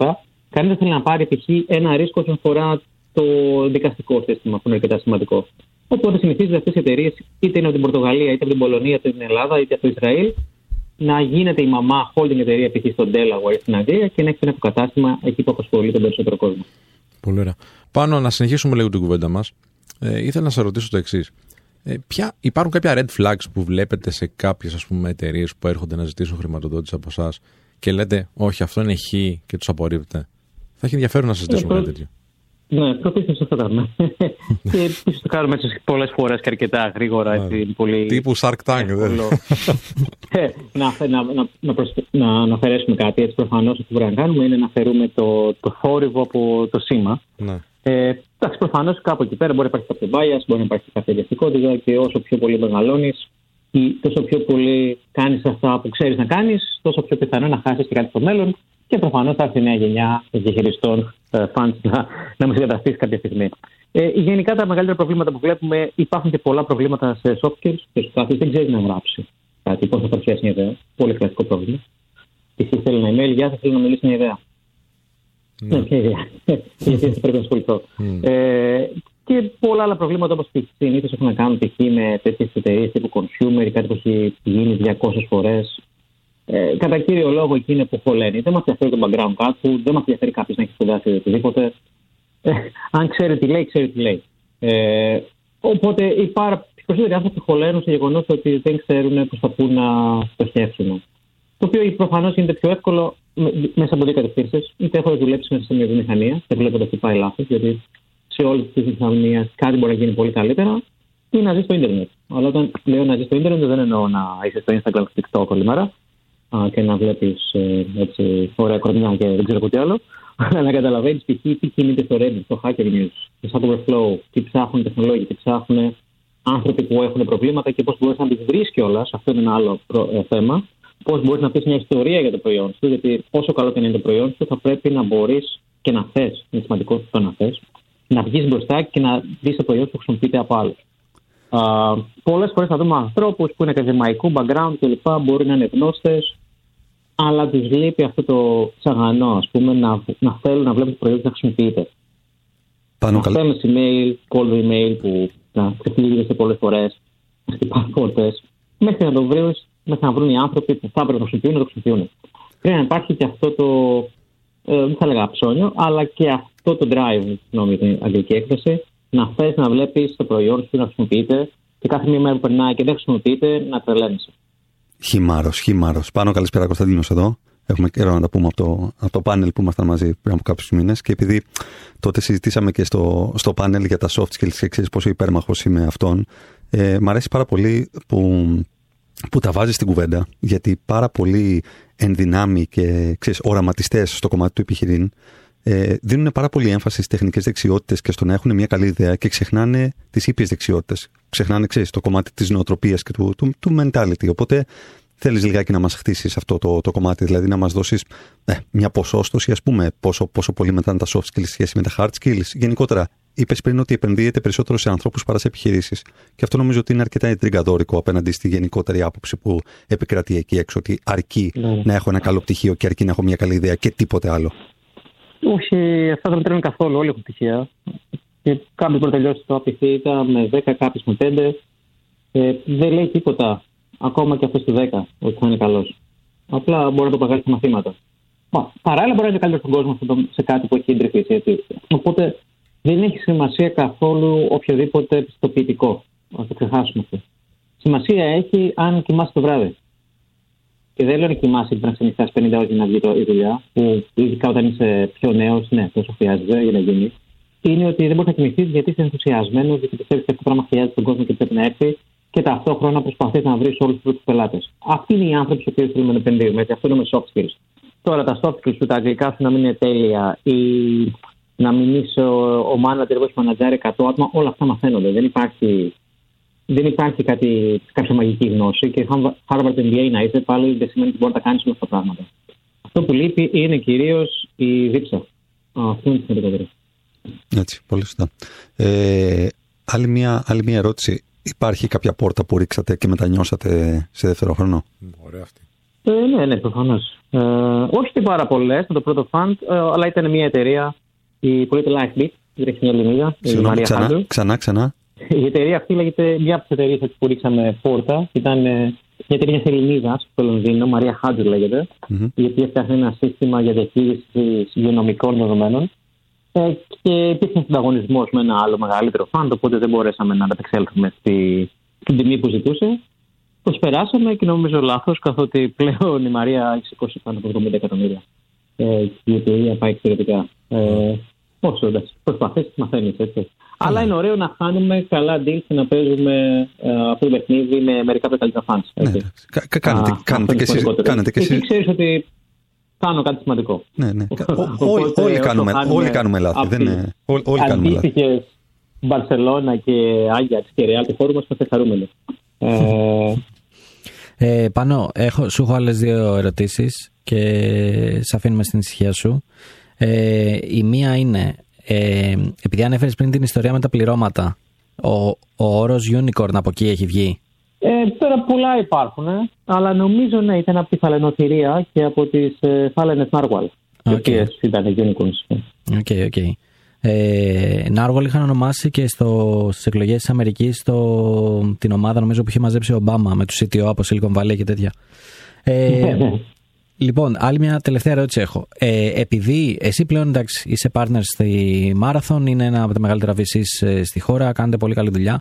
Εγώ θέλω να σε πάω κάποια χρόνια πίσω, ε, γιατί πέρα από το, τη Marathon που έχετε τώρα και τρέχετε και με, τη, με όλη την ομάδα, ε, εσύ έχεις κάνει exit. Είχες κάνει ε, το Bagsense, οπότε θα ήθελα να μας πας λίγο και να μας πεις έτσι, ε, ρε παιδί μου, πώς ήταν αυτή η εμπειρία, πώς είναι να χτίζεις κάτι από το μηδέν, να κάνεις scale και να φτάνεις σε σημείο να σε εξαγοράζεις Plank, ας πούμε, που είναι μία από τις μεγαλύτερες εταιρείες ε, στον χώρο της τεχνολογίας. Και συναισθηματικά πώς το βιώνεις αυτό; Ε, ε, κοιτάξτε, είναι, ένα, είναι μια πολύ μεγάλη διαδρομή που κατά κύριο λόγο είναι χάλια. αυτό, ήθελα, αυτό ήθελα να ακούσω. Εντάξει, γιατί ξέρεις, ε, έχουμε όλοι, ξέρεις, βλέπουμε το αποτέλεσμα, ξέρεις, και αλλά κανείς δεν βλέπει τη διαδρομή. Τώρα και τη διαδρομή πολύ ωραία περνάγαμε. Έτσι, και, και ήξερα ακόμα και τις μερικές χιλιάδες μέρες ότι αυτό το συνέστημα δεν θα ξανάρθει εύκολα. Έτσι. Ε, είχαμε γίνει μία στι τρεις καλύτερε στον κόσμο μα. Σε αυτό που κάναμε, είχαμε πελάτες στο Groupon, το Skype, ε, την Intel κλπ. κλπ. Ε, οπότε είχαμε πάρα πολύ ερωτησιμότητα από εκείνο που μας ενδιαφέρει εμάς πάρα πολύ, που ήταν οι άλλοι developers. Ε, όσο αφορά τα οικονομικά μας, δύσκολα. Είχαμε σηκώσει μόνο 100.000 δολάρια, είχαμε γίνει 13 άτομα ομάδα, το τρέχαμε στην ουσία μόνο με τα δικά μας έσοδα. Ε, ενώ οι ανταγωνιστές μας μπορεί να είχαν σηκώσει 30 εκατομμύρια. Έτσι, ή 20 εκατομμύρια. Και τότε το να έχεις μια εταιρεία που δεν ήταν Silicon Valley, ήταν overseas. Έκανε και developer tools, δεν το ακούγανε καθόλου τότε επενδυτέ. Ενώ έχει επιστραφεί 100% το θύμα σήμερα. Mm. Ε, οπότε τι θέλαμε. Εμείς με τον Γιάννη, το συνεταιρό μου, δεν θέλαμε ποτέ να δουλέψουμε σε ελληνική εταιρεία, σε ελληνικό εργασιακό περιβάλλον. και θέλαμε να φτιάξουμε κάτι που να είμαστε και να γνωρίσουμε για το δικό μας ψώνιο στο δικό μας cloud, από τους developers. Οπότε προγραμματίζαμε ξέρω, 8 ώρες τη μέρα και μετά περνάγαμε 6 ώρες προσπαθώντας να μιλήσουμε σε άλλους developers, να τους πείσουμε ότι είμαστε και εμείς καλοί και το προϊόν μας μετράει. Οπότε εκεί χτίσαμε μια ομάδα που μας άρεσε πάρα πολύ να δουλεύουμε μαζί. Ήμασταν όλοι στην ίδια ηλικία 25 με 30, οπότε μπορούσαμε να δουλεύουμε και άπειρες ώρες. Ε, και πρώτος σταθήσαμε στον κόσμο. Αυτό που έχει σημασία είναι μια startup, σε μια startup που περνάς καλά, δεν είναι ούτε ένα σταθερό περιβάλλον, ούτε ξέρεις αν θα υπάρχει τον άλλο μήνα, ε, το ρόλο που αλλάζει όλη την ώρα, αλλά έχει είναι ένα ωραίο περιβάλλον μόνο όταν υπάρχουν γκάζια. Όταν βλέπεις ότι κάθε μέρα υπάρχει κόσμος που εξαρτάται από αυτό που φτιάχνεις, το αγαπάει ή το μισεί, είναι καλό και αυτό γιατί ας πούμε είχαμε κάποιους που μας βρίζαν όλη μέρα ε, για κάποια bugs που είχαμε και κάποιο σε βρίζει μόνο όταν νοιάζεται. Αν δεν νοιάζεται, Σωστά. α φύγει. Έτσι. Ε, οπότε ναι, είτε είναι, είναι τρομερό συνέστημα και εύχομαι πολλοί άλλοι συμπολίτες μας να μπορούν να βιώσουν αυτή το, τη χαρά της δημιουργίας. Νομίζω ότι έχουμε γίνει ε, πάρα πολύ, συγγνώμη για την λέξη μου λείψα, αυτή στιγμή complacent. Έτσι. Mm. Να καθόμαστε, να περνάει η ώρα και να μην κάνουμε τίποτα. Να μην, ζούμε, να μην παίρνουμε καν αδρεναλίνη. Έτσι. Ε, αυτό είναι που σου δίνει όταν ε, βοηθάς την επιχειρηματικότητα. Ε, είναι αυτό. Βέβαια να πούμε ότι ήταν και η τρίτη μου προσπάθεια, λίγο πολύ. Έτσι, δεν υπάρχει παρθενογέννηση. Βέβαια Ναι. υπάρχουν άνθρωποι που με την πρώτη το έχουν καταφέρει και Νομίζω στο Fund 1 του Marathon έχουμε αρκετές τέτοια παραδείγματα όπως είναι η Augmented, το Hack the Box, την δικό του προσπάθεια και, και οι δύο εταιρείες πρωτοστατούν στον τομέα του στον κόσμο. Δεν σας κάνω πλάκα. Άμα δείτε πόσοι αγρότες μιλάνε για την Augmented και χρησιμοποιούν ή πόσοι security hackers έχουν κάνει sign up το Hack the Box, είναι 1,5 εκατομμύρια. Και για τα δύο παιδιά που το έχουν φτιάξει, δεν ξέρω για τα παιδιά, και αυτό είναι ένα λάθος στην ελληνική επιχειρηματικότητα για τους δύο ιδρυτικέ ομάδες. Ε, είναι καλύτερο στον κόσμο. Τέλος. Δεν υπάρχει κάτι μεσοβέζικο. Δεν είναι να είμαι καλά στην Ελλάδα. Είναι ναι. να είμαι καλύτερο στον κόσμο. Είναι σούπερ. Ε, νομίζω θα θέλαμε όλοι να σε ευχαριστήσουμε για, το, για τις πολύτιμες πληροφορίες που μας έδωσες. Thank you very much. Και στα επόμενα πάμε. Και στα επόμενα. Και στα επόμενα και πάμε για τα ε, μεγάλα exits. ε, ναι, πρέπει να φτιάξουμε αρκετά exits, να φτιάξουμε αρκετά μαξιλάρια και κάποια στιγμή να φτιάξουμε τι δικές μας εταιρείες που θα προσπαθούν παγκοσμίως. Να μας ενημερώνεις, να τα λέμε και από εδώ. Να μαθαίνει ο κόσμος. Ωραία. Ευχαριστούμε πολύ, Πάνο. Ευχαριστούμε. Να σε καλά, Πάνο. Και εγώ ευχαριστώ. Καλή συνέχεια.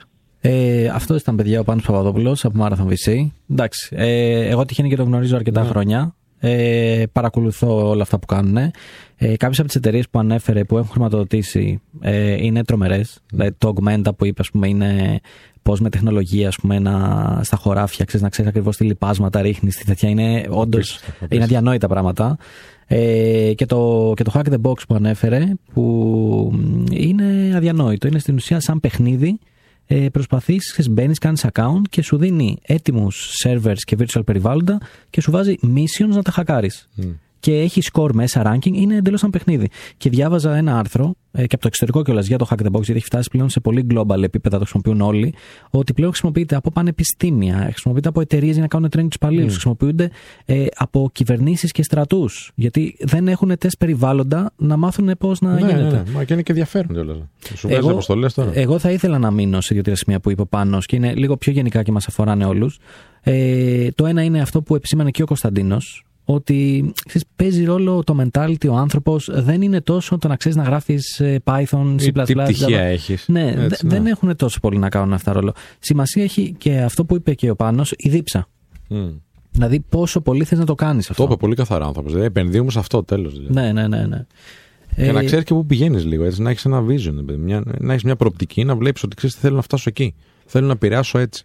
Αν δεν ξέρεις πού πηγαίνεις, δεν θα πας ποτέ. Επίσης, πολύ σημαντικό θα πω ε, είναι αυτό που ανέφερε ότι παιδιά δεν έχει καμία σχέση το οικοσύστημα με πριν από 10 χρόνια. Ήταν άλλα τα μεγέθη χρηματοδότησης, ήταν άλλα τα δίκτυα, ήταν άλλοι άνθρωποι. Πλέον στην Ελλάδα υπάρχουν πάρα πολλά VCs τα οποία, άμα τους πας την ιδέα σου και τη βρουν ενδιαφέρουσα, θα σε στηρίξουν. Και δεν λέω μόνο οικονομικά. Θα σε στηρίξουν και στο δίκτυο, θα σε στηρίξουν να, να σου βρουν και πελάτες, να σου φέρουν μεγάλες εταιρείες, να, να σε βοηθήσουν να πας σε άλλες αγορές. Δηλαδή, είναι πολύ διαφορετικά τα πράγματα και είναι έτοιμα για ανθρώπους που διψάνε να κάνουν πράγματα. Το θέμα είναι τώρα, ναι, ωραία, είπε και ο Πάνος, ε, μου στέλνεις ένα mail με μια ιδέα. Έχω μια ιδέα να την πούμε. Πρέπει να έχεις κάποια νούμερα, πρέπει να έχεις κάτι να δείξεις. Πρέπει κάπως αυτή η ιδέα να έχει εφαρμοστεί, έστω και σε ένα τεστ περιβάλλον, ας πούμε, σε, ένα πολύ μικρό, σε μια πολύ μικρή κλίμακα, για να έχεις κάτι να δείξεις σε μια παρουσία στους ανθρώπους αυτούς που θα βάλουν τα λεφτά τους. Θα ρισκάνουν και αυτοί μαζί σου. Γιατί, όπως είπε, είναι στοίχημα. Notify shows όλα τα social media. Instagram, TikTok, μπορεί να δείτε βιντεάκια και στο YouTube μπορεί να δείτε αυτές τις πανέμορφες εδώ θεϊκές και μπορείτε να μας ακούσετε στο Spotify, στο Apple Podcast και στο Google Podcast.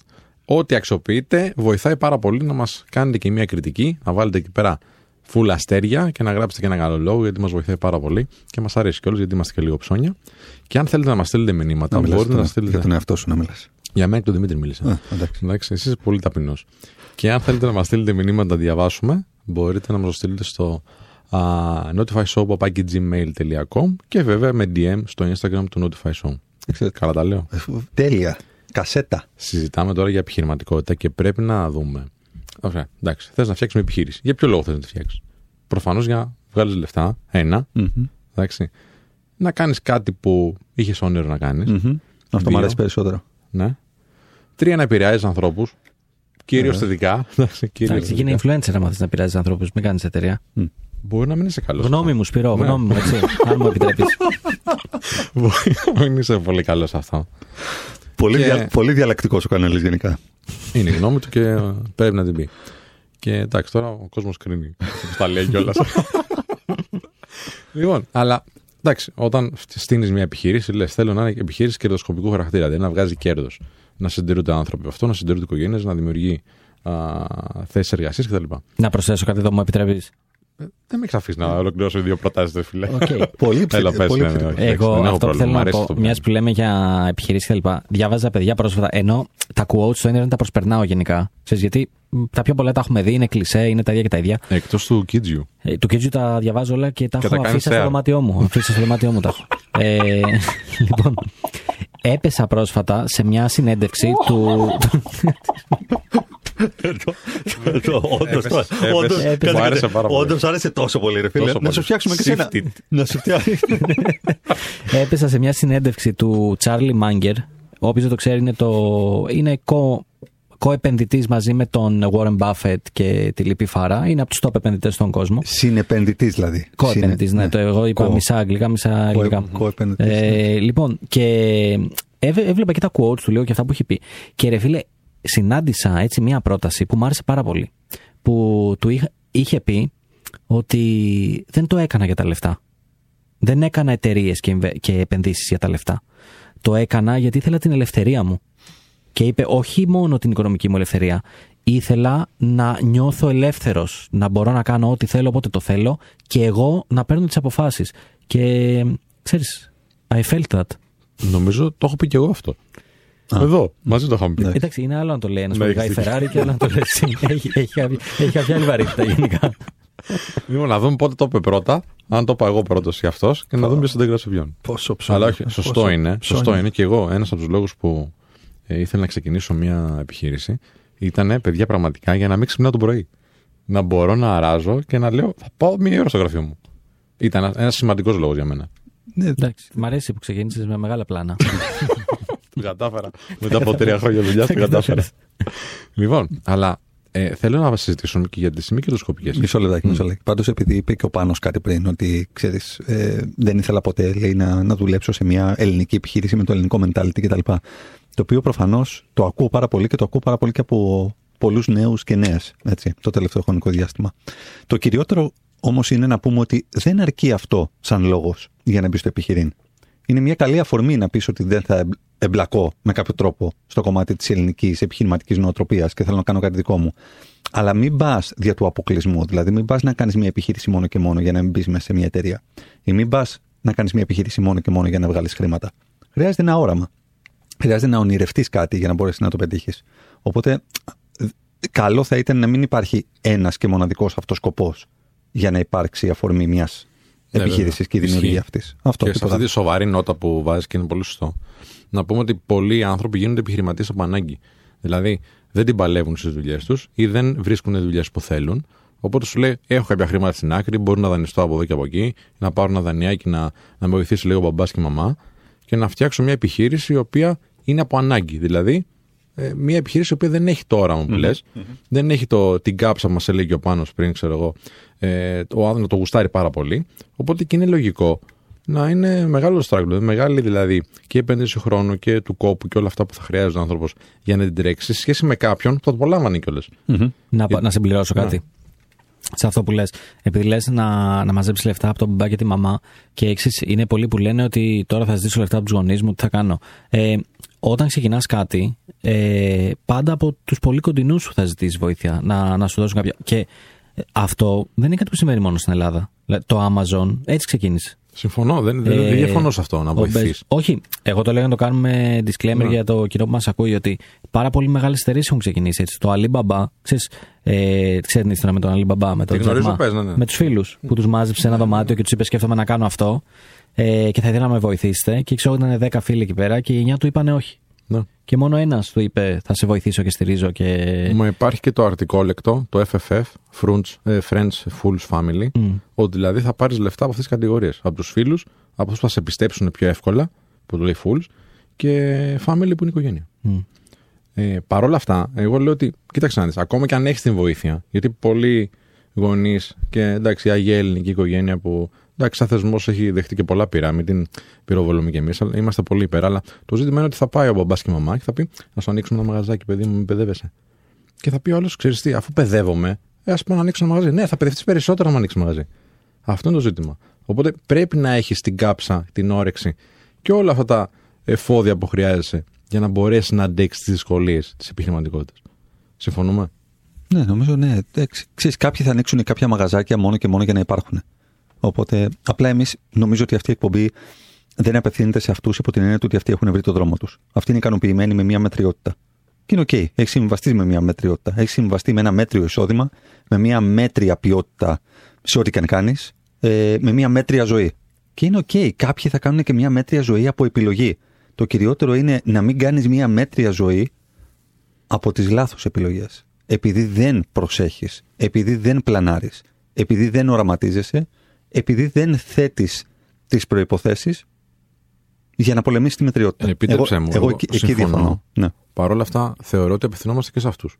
Γιατί, Όχι, Γιατί λέω, αν αν- ακούσουν αυτό που λες τώρα, Ναι. μπορεί να το δουν λίγο διαφορετικά. Όχι, όχι, μαζί σου προσπαθώ να πω από το εξής. Ο άνθρωπος ο οποίος είναι OK με τον τρόπο με τον οποίο ζει και έχει ένα μέτριο εισόδημα, μια μέτρια ποιότητα ζωής και είναι OK με αυτό το πράγμα, δεν θέλω ντε και καλά να τον ξεκουνήσω και να τον κάνω high flyer και να του πω εσύ. Ή αν είναι ευτυχισμένος με αυτό. Αυτό, αν Ναι. είναι okay, αυτό λέω αν είναι OK. Αν, Μμ. α, όχι, Ναι, ό- κατάλαβα. ναι, ναι, ότι ε, εντάξει, δεν πειράζει. Ε, Είμαι, είμαι καλά εδώ που είμαι, δεν κυνηγάω τα περισσότερα. Εγώ αυτόν τον άνθρωπο το θεωρώ ευτυχισμένο. Και θεωρώ ότι εν πολλής είναι. Άσχετα αν θεωρώ εγώ και βλέπω το potential ότι αυτός ο άνθρωπος θα μπορούσε να τα κάνει πολύ καλύτερα. Μπορεί να μην θέλει για τους προσωπικούς του λόγους να τα κάνει καλύτερα. Εγώ έχω πρόβλημα με αυτούς οι οποίοι γκρινιάζουν με τη μετριότητα, Συμφωνώ. αλλά δεν κάνουν κάτι για να την αλλάξουν και να την αναβαθμίσουν. Πιστεύεις Αυτό θα λέω. ακούγαν αυτή την εκπομπή αυτή; Ποιοι, οι άνθρωποι; Οι άνθρωποι αυτοί που γκρινιάζουν.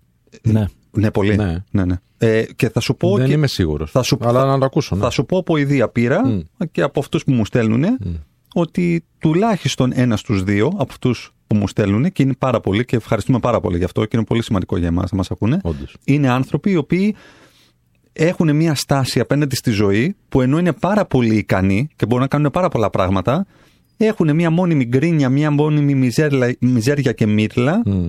απέναντι στη μετριότητα, χωρίς όμως να θέτουν σε προγραμματισμό και σε δράση πράγματα τα οποία θα μπορούσαν να διαφοροποιήσουν τη ζωή τους και να την κάνουν καλύτερη. Που μπορεί να είναι οι φόβοι που λέγαμε πριν όμως. Ενδεχομένως. Ναι. Μα, είναι Πολύ πα- πιθανό να είναι οι φόβοι. που Μα όμως γιατί να μην είναι οι φόβοι; Ο- το- Οπότε το εξωτερικεύουν με άρνηση και αντίδραση. Ακριβώς. Ακριβώς. Μα, μα πιστεύω ότι είναι πάρα πολύ υγιές να, να φοβάσαι. Δηλαδή, τι, τι πιο, τι πιο σύνηθες που λέει και ο, και ο Δημήτρης και τι πιο υγιές από το φόβο.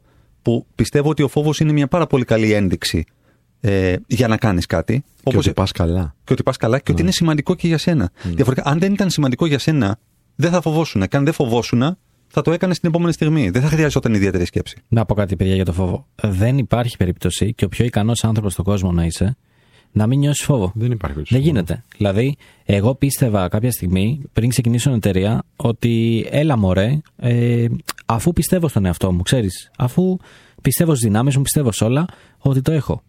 Τι φοβόμουν, με φύ κεφαλαίο φοβόμουν. Από ένα σημείο και μετά, ε, ξέρεις, δεν είναι μόνο ε, άμα είσαι ο πιο ικανός, είναι να πιστέψουν κι άλλοι σε σένα, είναι και άλλα πράγματα να τα καταφέρεις. Να πάνε- Είναι και τύχη είναι, λίγο. είναι και...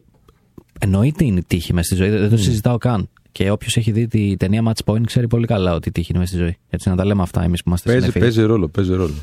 Ε, Οπότε φοβόσουν και εσύ που είσαι τόσο καλός. Ε. Εκεί θέλω να καταλήξω. Μα αυτό, αυτό είναι το point μου. Ε, ότι εγώ δεν λέω για μένα, λέω για τον πιο ικανό. Τώρα, άμα τυχαίνει να είμαι εγώ, τι να κάνουμε. Απλά εκεί που θέλω να καταλήξω είναι ότι δεν γίνεται να μην φοβηθείς. Οπότε μην νομίζεις ότι οι άλλοι που βλέπεις δεν φοβούνται. Και αυτοί φοβούνται. Απλά βρίσκουν τρόπο να χρησιμοποιούν τον φόβο ω κίνητρο για να πάνε Βέβαια, παρακάτω. βέβαια. Ότι ξέρεις κάτι, θα το δοκιμάσω και αν πετύχει, πέτυχε. Δεν, ε, εγώ νευριάζω, όπως λέει και ο Κωνσταντίνος, όταν ο φόβος λειτουργεί. Πώς να το πω, σαν ε, να σε σταματήσει δηλαδή, να μην κάνεις αυτό που θες. Τότε είναι που νευριάζω. Μμ. Εντάξει, οι περισσότεροι, δυστυχώς νομίζω ότι 9 στους 10 λειτουργούν έτσι όπως είπε τώρα ο Δημήτρης. Δηλαδή τους αναστέλει από τη δράση. Ο αυτό φόβος. το ρήμα έψαχνα και δεν μπορούσα να το βρω. Ε, εντάξει, δεν είσαι πάντα ο καλύτερος. Ε, Γραμματική λέει, δεν είμαι τόσο καλό. Στη γραμματική σίγουρα δεν ήμουν. Πανελλήνιες έκθεση είχα γράψει άστο. ε, ναι, οπότε α, να σου πω την αλήθεια, θα ήθελα πάρα πολύ να δημιουργηθεί ένα κίνημα αναστολής του, του φόβου για πολλούς ανθρώπους, ακόμα και για μένα. Ε, Το λέω γιατί. Και εγώ, Φίλε, όχι, και δεν εγώ- θέλω να τον αναστείλω το φόβο. Όχι, όχι. Άστο να υπάρχει. όχι, όχι, να αλλά τον να κατακτήσω. γίνουν πιο δυνατοί. Κατάκτησης του φόβου. Μπράβο, ναι, Ωραία. συμφωνώ. Ναι. Συμφωνώ. Αύξησης του θάρρους και της τόλμης. Ναι, βέβαια. Ναι, ο- προφανώς, όχι αναστολής. Υπέρβασης. Δηλαδή, βλέπω, βλέπω διαμάντια να μπορούν να γίνουν μπροστά μου και δεν γίνονται γιατί, Ναι, ρε. γιατί, γιατί, γιατί πλανάρουν τη ζωή τους με βάση την υπόθεση που κάνουν ότι αυτό θα πάει άσχημα. Και συνήθως αυτή τη ζωή, ξέρεις, πάρα πολλές φορές τα πράγματα μπορεί να μην πηγαίνουν όσο τέλεια ονειρεύεσαι, αλλά σχεδόν ποτέ δεν πηγαίνουν και τόσο σκατά όσο φοβάσαι. Ναι, βέβαια. Και να σου πω κάτι. Στέλνει άλλος μήνυμα, ρε φίλε, ότι ξέρεις τι, δεν κάνω επιχείρηση, γιατί φοβάμαι τον λογιστή. Μα είναι δυνατόν να φοβάσαι τον λογιστή που είναι συνεργάτη σου, που προσπαθεί να σε βγάλει από παγίδες. Και το φοβάσαι μία και σου κάνει λάθος. Άλλαξε τον, πήγαινε στο Ωραία, κάτι, επόμενο. ναι. Ε, τι θα γίνει τώρα; Δηλαδή, δεν γίνεται να το φοβάσαι αυτό. Πρέπει να γίνεις ικανός. Πρέπει να γίνεις δυνατός. Να. Πρέπει να το κοιτάξεις στα μάτια αυτό το φόβο. Δεν μπορεί δηλαδή να έχεις μια ιδέα, να έχεις μια, μια κάψα, ρε παιδί μου, και να λες: Ω, δεν πειράζει, να μην το κάνουμε. Ωραία, γιατί εντάξει, είναι ο λογιστής και λίγο περίεργο και είναι και οι φόροι κτλ. Και, και τι θα κάνεις, ρε φίλε. ναι, είναι σαν να θες να βρίσκεις ε, εμπόδια μπροστά σου και τελικά καταλήγουν να, να σε τρώνε γιατί είναι πολύ μεγαλύτερα από το, από το θέλω σου. Έλα Δημήτρη, πες. Να πω και κάτι άλλο. Επειδή μίλησε πριν ο Κωνσταντινός για αναστολή φόβου, ε, εμείς τώρα, επειδή η εκπομπή είναι ένα business show, το συζητάμε στο πλαίσιο του επιχειρήν και τα λοιπά. Και στο να κάνεις μια έτσι τολμηρή κίνηση στη, Και όχι στη μόνο. καριέρα σου. Και όχι μόνο, Εκεί φίλε. θέλω να πάω. Α, όχι μπράβο, ναι, μόνο. ναι, πες. ότι για μένα είναι ε, που λέει να γίνει ένα κίνημα για αναστολή φόβου. Ναι, ρε φίλε. Α πούμε να σου πω ένα παράδειγμα που με στεναχωρεί πάρα πολύ. Εγώ έχω αδιανόητο φόβο με τα αεροπλάνα. Αδιανόητο, έτσι. Μου έχει στερήσει από το να ταξιδεύω χρόνια. Δεν μπορώ να μπω σε αεροπλάνο. Σοβαρά τώρα. Ναι. Είναι ένας από τους λόγους που είμαι Ελλάδα. Γιατί όλοι μου είπαν κάποια στιγμή ότι αγόρι μου πήγαινε Αμερικής εσύ, πήγαινε, τι φο- πήγαινε εξωτερικό. Τι φοβάσαι; Δεν μπορώ, έχω φόβο. Θα πέσει το Θα αεροπλάνο. πέσει. Ναι. Λοιπόν, και ξέρεις τι με έχει στεναχωρήσει πάρα πολύ; Ότι δεν έχει βρεθεί, ρε φίλε, μία, μία αεροπορική θες, ένας οργανισμός, Μια αεροσυνοδός. μία αεροσυνοδός, οτιδήποτε. Μια αεροπορική που πηγαίνει Ε, από τη θάλασσα. Εντάξει, βλέπεις, Θάνο, ότι μοιράζουμε τους φόβους μου εδώ πέρα και μου κάνουν bullying. Ε, πώς να, τι αναστολή Bullying φόβου είναι να αυτό. γίνει μετά; Αυτό είναι Mobbing ενδυνάμωση. είναι. Mobbing. ενδυνάμωση. Mobbing, ναι. λοιπόν, ε, και δεν έχει βγει, ας πούμε, ένας να πει ότι θα, θα τους μαζέψω. Γιατί είμαστε πάρα πολλοί αυτοί που φοβόμαστε τα αεροπλάνα. Είμαστε ολόκληρο κρού. Δεν μπλέκεις. ε, δεν μας έχει μαζέψει ένας να πει ότι παιδιά θα τους βοηθήσω.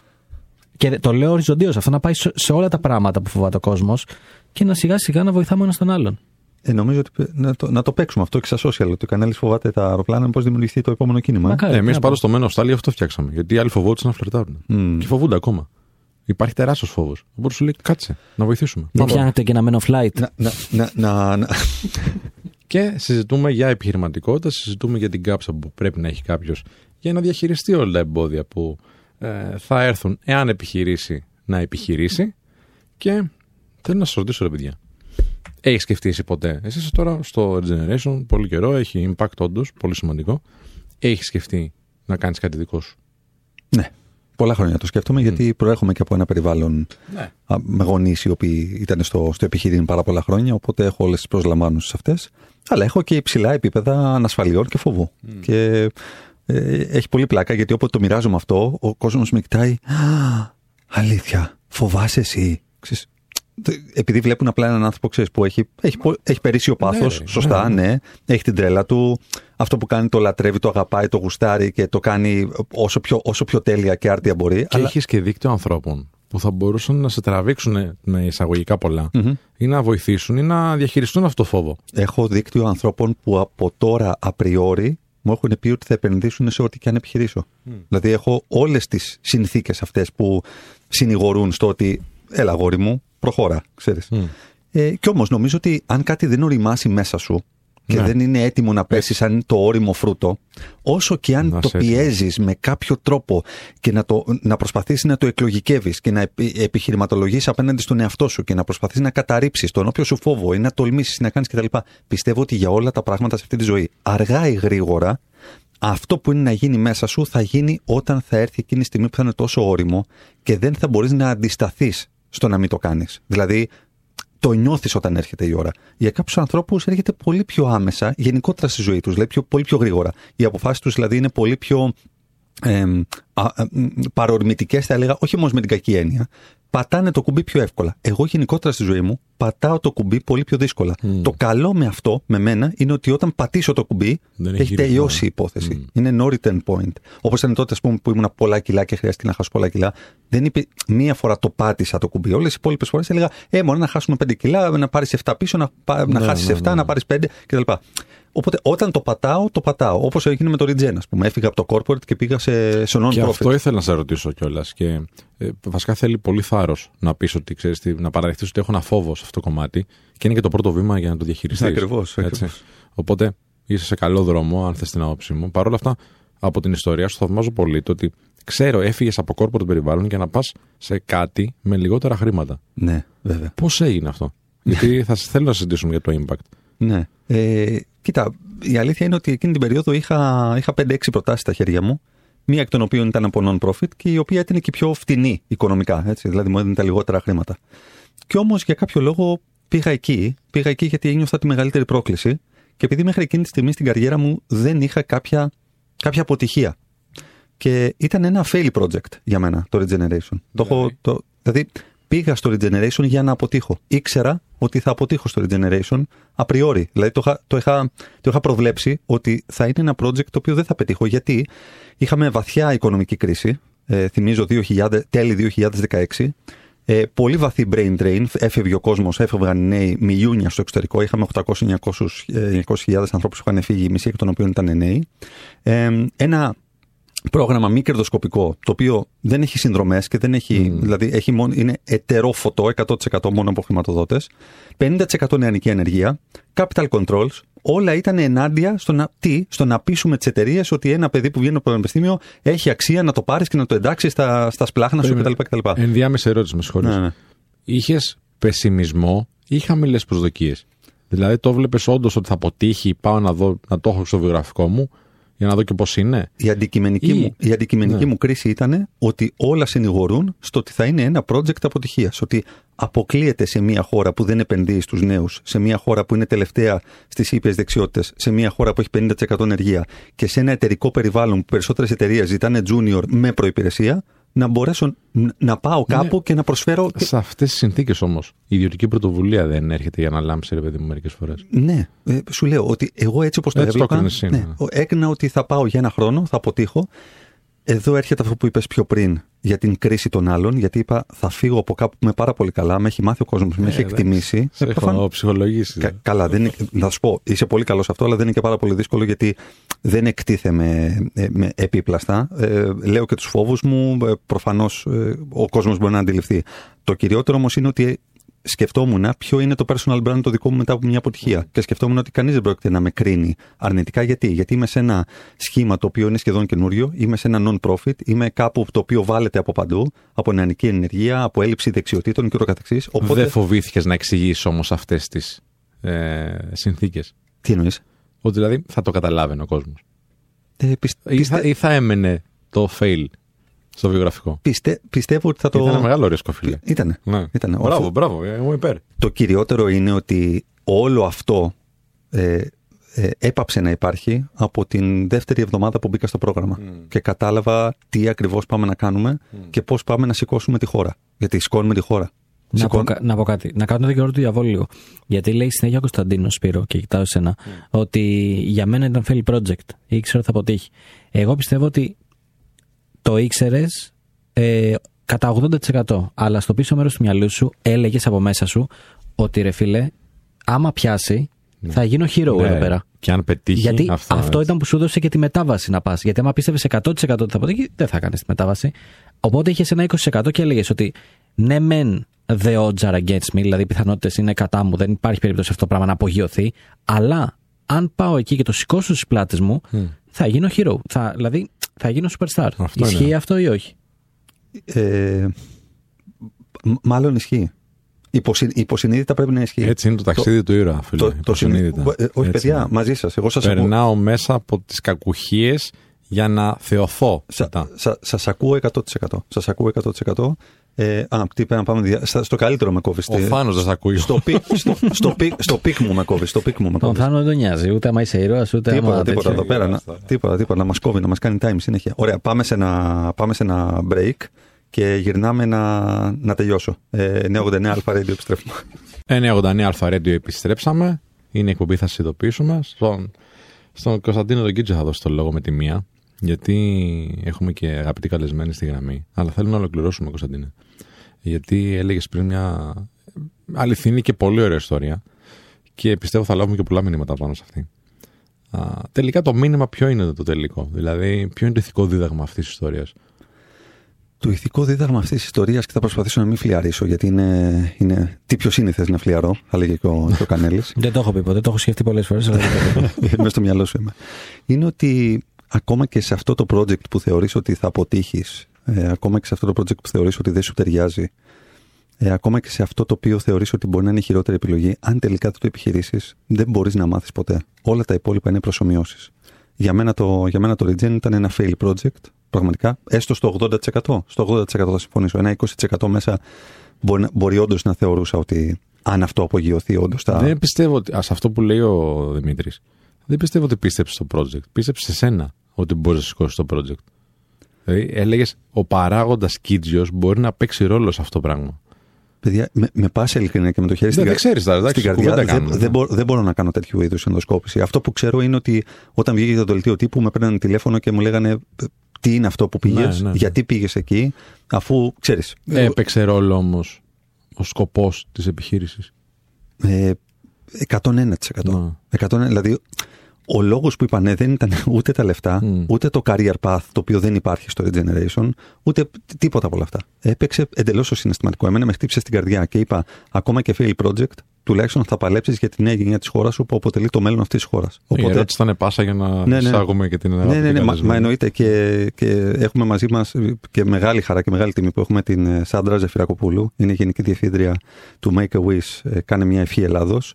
Ε, και ο λόγος που την έχουμε, πέρα από το, από το θεάρεστο έργο το οποίο κάνει το, το Make a Wish Ελλάδος, ε, είναι ότι έχουμε παράλληλους βίους. Και τότε που εγώ έκανα αυτή τη μετάβαση, ε, η Σάντρα ήταν σε μια πολύ μεγάλη ε, εταιρεία στην Ελλάδα, πολυεθνική, ε, η οποία, με την οποία είχα, είχα σχεδόν καθημερινή επαφή και λίγο πριν από εμένα έκανε μια μεγάλη μετάβαση, το οποίο αυτό ήταν εφαλτήριο για να με συγκλονίσει και να πω: Κοίτα πώς αφήνεις τον corporate κόσμο για να πας σε κάτι το οποίο είναι. Λοιπόν. Ακριβώς. Οπότε, Σάντρα μας, καλό μεσημέρι.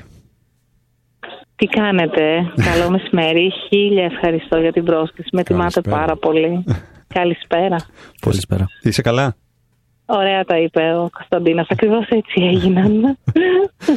Πες μας, εσύ, Άντρα, γιατί είναι πολύ. Νομίζω ότι πο, πολλοί εκεί έξω θέλουν να ταυτιστούν και ταυτίζονται με όλα αυτά τα οποία λέμε. Πώς πώς αφήνεις ένα, μια, πώς αφήνεις ένα σιγουράκι για να πας σε κάτι το οποίο είναι, είναι δύσκολο, είναι ετερόφωτο, ε, ε, έχει πόλεμο κάθε μέρα. Πώς, πώς αφήνεις μια, μια καρέκλα και μια, μια σιγουριά για αυτό το πράγμα; Θα πω πολύ εύκολα, παρότι είναι από αυτά που λένε ότι πιο εύκολα τα λες παρά τα κάνεις. Ε, είναι τελείως προσωπική άποψη που θα εκφράσω και μπορεί κανένας να μην συμφωνήσει. Απλώς θα πω πώς, πώς λειτουργήσα εγώ ε, και πώς συνεχίζω να λειτουργώ σε όλες τις εκφάνσεις της ζωής μου, είτε της προσωπικής είτε της επαγγελματικής. Πρέπει κάτι να το έχω εξαντλήσει μέσα μου. Ε, εγώ λοιπόν για πο, πολλούς μήνες θα πω είχα εξαντλήσει το ότι εγώ είμαι μια εργαζόμενη έστω σε ένα πολυεθνικό οργανισμό, με ένα πολύ καλό περιβάλλον, με έναν καλό μισθό. Δεν είχα κάτι άλλο να πάρω και δεν το λέω εγωιστικά, αλλά πραγματικά αν δεν πάρεις δεν μπορείς να δώσεις. Ένιωθα λοιπόν να αδειάζω, αυτό που λένε σε τέλεια ελληνικά το, το drained, να ένιωθα να γυρνάω στο, στο σπίτι μου και να μην μπορώ καν να προλάβω τον ε, γιο μου ξύπνιο. Ένιωθα να μην έχω χρόνο να ζωγραφίσω, ένιωθα να μην έχω χρόνο να γράψω, ένιωθα να μην έχω χρόνο να μιλήσω στον Κωνσταντίνο εκτός δουλειάς και αυτό είχε αρχίσει να με στριμώχνει πάρα πολύ ψυχολογικά. Επομένως εγώ το είχα εξαντλήσει. Για μένα είναι πάρα πολύ σημαντικό όταν κάνεις το, το επόμενο βήμα, το οποίο μπορεί να είναι λιγότερο ή περισσότερο μετέωρο, να είσαι απολύτως σίγουρος για την απόφασή σου εκείνη τη στιγμή. Μπορεί μετά να το μετανιώσεις, μπορεί να πεις θα το κάνω αργότερα, θα το κάνω νωρίτερα γιατί δεν το έκανα κάποια άλλη στιγμή. Αλλά η απάντηση θα είναι σαφής και απόλυτη όταν θα απαντήσεις στον εαυτό σου «Μα ξέρεις η Σάντρα μου δεν γινόταν αλλιώς. Και η αλήθεια είναι ότι όταν το ανακοίνωσα στην εταιρεία μου ότι φεύγω, ένας απίθανος άνθρωπος, ο διευθύνων σύμβουλος τότε, μου είπε, Σάντρα μου είσαι σίγουρη; και του είπα πριν καν ολοκληρώσει την, την, την ερώτησή του, ναι είμαι σίγουρη. Αυτό το είμαι σίγουρος για μένα είναι πολύ σημαντικό. Ποιες είναι οι προκλήσεις οι οποίες δέχτηκες όμως πηγαίνοντας σε έναν οργανισμό ο οποίος προφανώς είχε το, τις ε, μη χρηματικές απολαυές πάρα πολύ ψηλά αλλά έφυγες από ένα περιβάλλον το οποίο είναι απόλυτα δομημένο, ένα περιβάλλον το οποίο σε ενίσχυε οικονομικά πολύ περισσότερο και ένα περιβάλλον το οποίο είχε τέτοιες δομές προκειμένου να μην χρειάζεται να δίνεις καθημερινές μάχες, καθημερινό πόλεμο. Ε, Κωνσταντίνα μου, επειδή εσύ με, με ξέρεις πολύ, πολύ καλά και ξέρεις ότι το παρατσούκλι σου είναι μάγος ε, και, και έτσι είναι και το εννοώ. Αυτό που προσπάθησα να κάνω είναι ότι προσπάθησα να το φέρω στα μέτρα μου. Επειδή ήθελα να νιώθω ότι είναι το σπίτι μου, ήθελα να νιώθω ότι είναι η ομάδα έτσι όπως εγώ την είχα ονειρευτεί, γιατί ο σκοπός πραγματικά είναι πάνω απ' όλα. Ήταν ιερός, τον βρήκα εκεί, δεν μπορούσα να κάνω τίποτα για να τον αλλάξω και άλλωστε τι να αλλάξεις το Make a Wish από αυτόν τον πραγματικά μοναδικό σκοπό που έχει. Προσπάθησα επί πολλά χρόνια, θα πω περίπου τρία, τρία χρόνια μου πήρε, να το διαμορφώσω στα δικά μου τα μέτρα. Δεν το λέω, παιδιά, εγωιστικά, μη με παρεξηγήσετε προς Θεού. Εννοώ όμως με τις δικές μου αξίες. Δηλαδή ήθελα όταν μπαίνει ένας εθελοντής να σηκωνόμαστε όλοι όρθιοι να τον υποδεχτούμε. Δεν είναι κακό που δεν σηκωνόμασταν πριν. Ήταν φόρτος δουλειάς. Ήθελα όμως να μπορούμε να το κάνουμε. Και λέω ένα πάρα πολύ απλό παράδειγμα. Ε, Απλώς γιατί είναι ένα κερασάκι σε μια τούρτα πολλών άλλων ε, αξιών και προσπάθειας τεράστιας από πολύ κόσμο. Επομένως, μου πήρε περίπου τρία χρόνια. Πραγματικά, επί τρία χρόνια ασχολήθηκα λίγο με τα οικονομικά για να νιώθω έτσι μια ασφάλεια να μπορώ τουλάχιστον να ξανακερδίσω τον ύπνο μου τα βράδια και όλο το υπόλοιπο πραγματικά ήταν διαχείριση ανθρώπινου δυναμικού σε όλα τα επίπεδα. Εθελοντές, εργαζόμενοι, υπάρχοντες, μελλοντικοί, νέοι άνθρωποι που έρχονταν ε, να κάνουν την πρακτική τους από τα πανεπιστήμια, νέοι άνθρωποι που έρχονταν με προγράμματα του ΑΕΔ. Πραγματικά όλο το υπόλοιπο, πέρα από κάποιες ώρες που προσπαθούσα έτσι να προσελκύσω πόρους οικονομικούς, ήταν διαχείριση ανθρώπινου δυναμικού. Σάντρα. Μετά από τρία χρόνια άρχισα να ονειρεύομαι ξανά. Ναι, ναι, να σε ρωτήσω λίγο κάτι, γιατί υπάρχουν πάρα πολλοί άνθρωποι εκεί έξω που μας ακούνε, οι οποίοι βρίσκονται στο corporate και θέλουν να έχει ένα νόημα η ζωή τους, η επαγγελματική τους ζωή. Okay. Και είναι, είναι εξαιρετικά σημαντικό και εξαιρετικά θεμητό αυτό το πράγμα. Αλλά δεν υπάρχουν τόσοι μη κερδοσκοπικοί οργανισμοί, οι οποίοι είναι και καλά δομημένοι. Πρόσεξε, γιατί υπάρχουν πολλοί, ξέρεις, ναι, πολλά NGOs ναι, κτλ. Αλλά είναι πάρα πολύ. Πρέπει να γίνει κάτι γι' αυτό στη χώρα, αλλά θα είναι άλλη συζήτηση. Βεβαίως, βεβαίως. Γιατί ξέρεις, είναι τελείως διαφορετικό να είσαι ένα, ένα, μια ΜΚΟ και τελείως διαφορετικό αυτή η ΜΚΟ να μπορεί να ορίζεται από, από ένα business mentality τέτοιο, ώστε να μπορεί να προσελκύσει και ανθρώπους, αν θέλεις, του, του επιχειρήν, αλλά και γενικότερα εργαζομένους, οι οποίοι έχουν συνηθίσει να, να εργάζονται με ένα πολύ συγκεκριμένο τρόπο. Αλλά θέλουν να έχουν ένα κοινωνικό αποτύπωμα. Θέλουν να κάνουν give back. Θέλουν να, να δουν την κοινωνία και τη χώρα να ανεβαίνει και να είναι μέρος αυτής της αλλαγής. Οπότε, αλλά δεν έχουμε τόσες ΜΚΟ, δεν έχουμε τόσε NGOs που να μπορέσουν να στηρίξουν αυτό το πράγμα. Ποια είναι, ποια είναι η συμβουλή ενός ανθρώπου που τον ακούν αυτή τη στιγμή πολλοί άνθρωποι οι οποίοι πραγματικά ψάχνουν ένα νόημα και έχουν βαλτώσει σε μια κατάσταση ναι μεν corporate, ναι μεν δομημένη, ναι μεν με ένα καλό μισθό, με ένα ικανοποιητικό, whatever.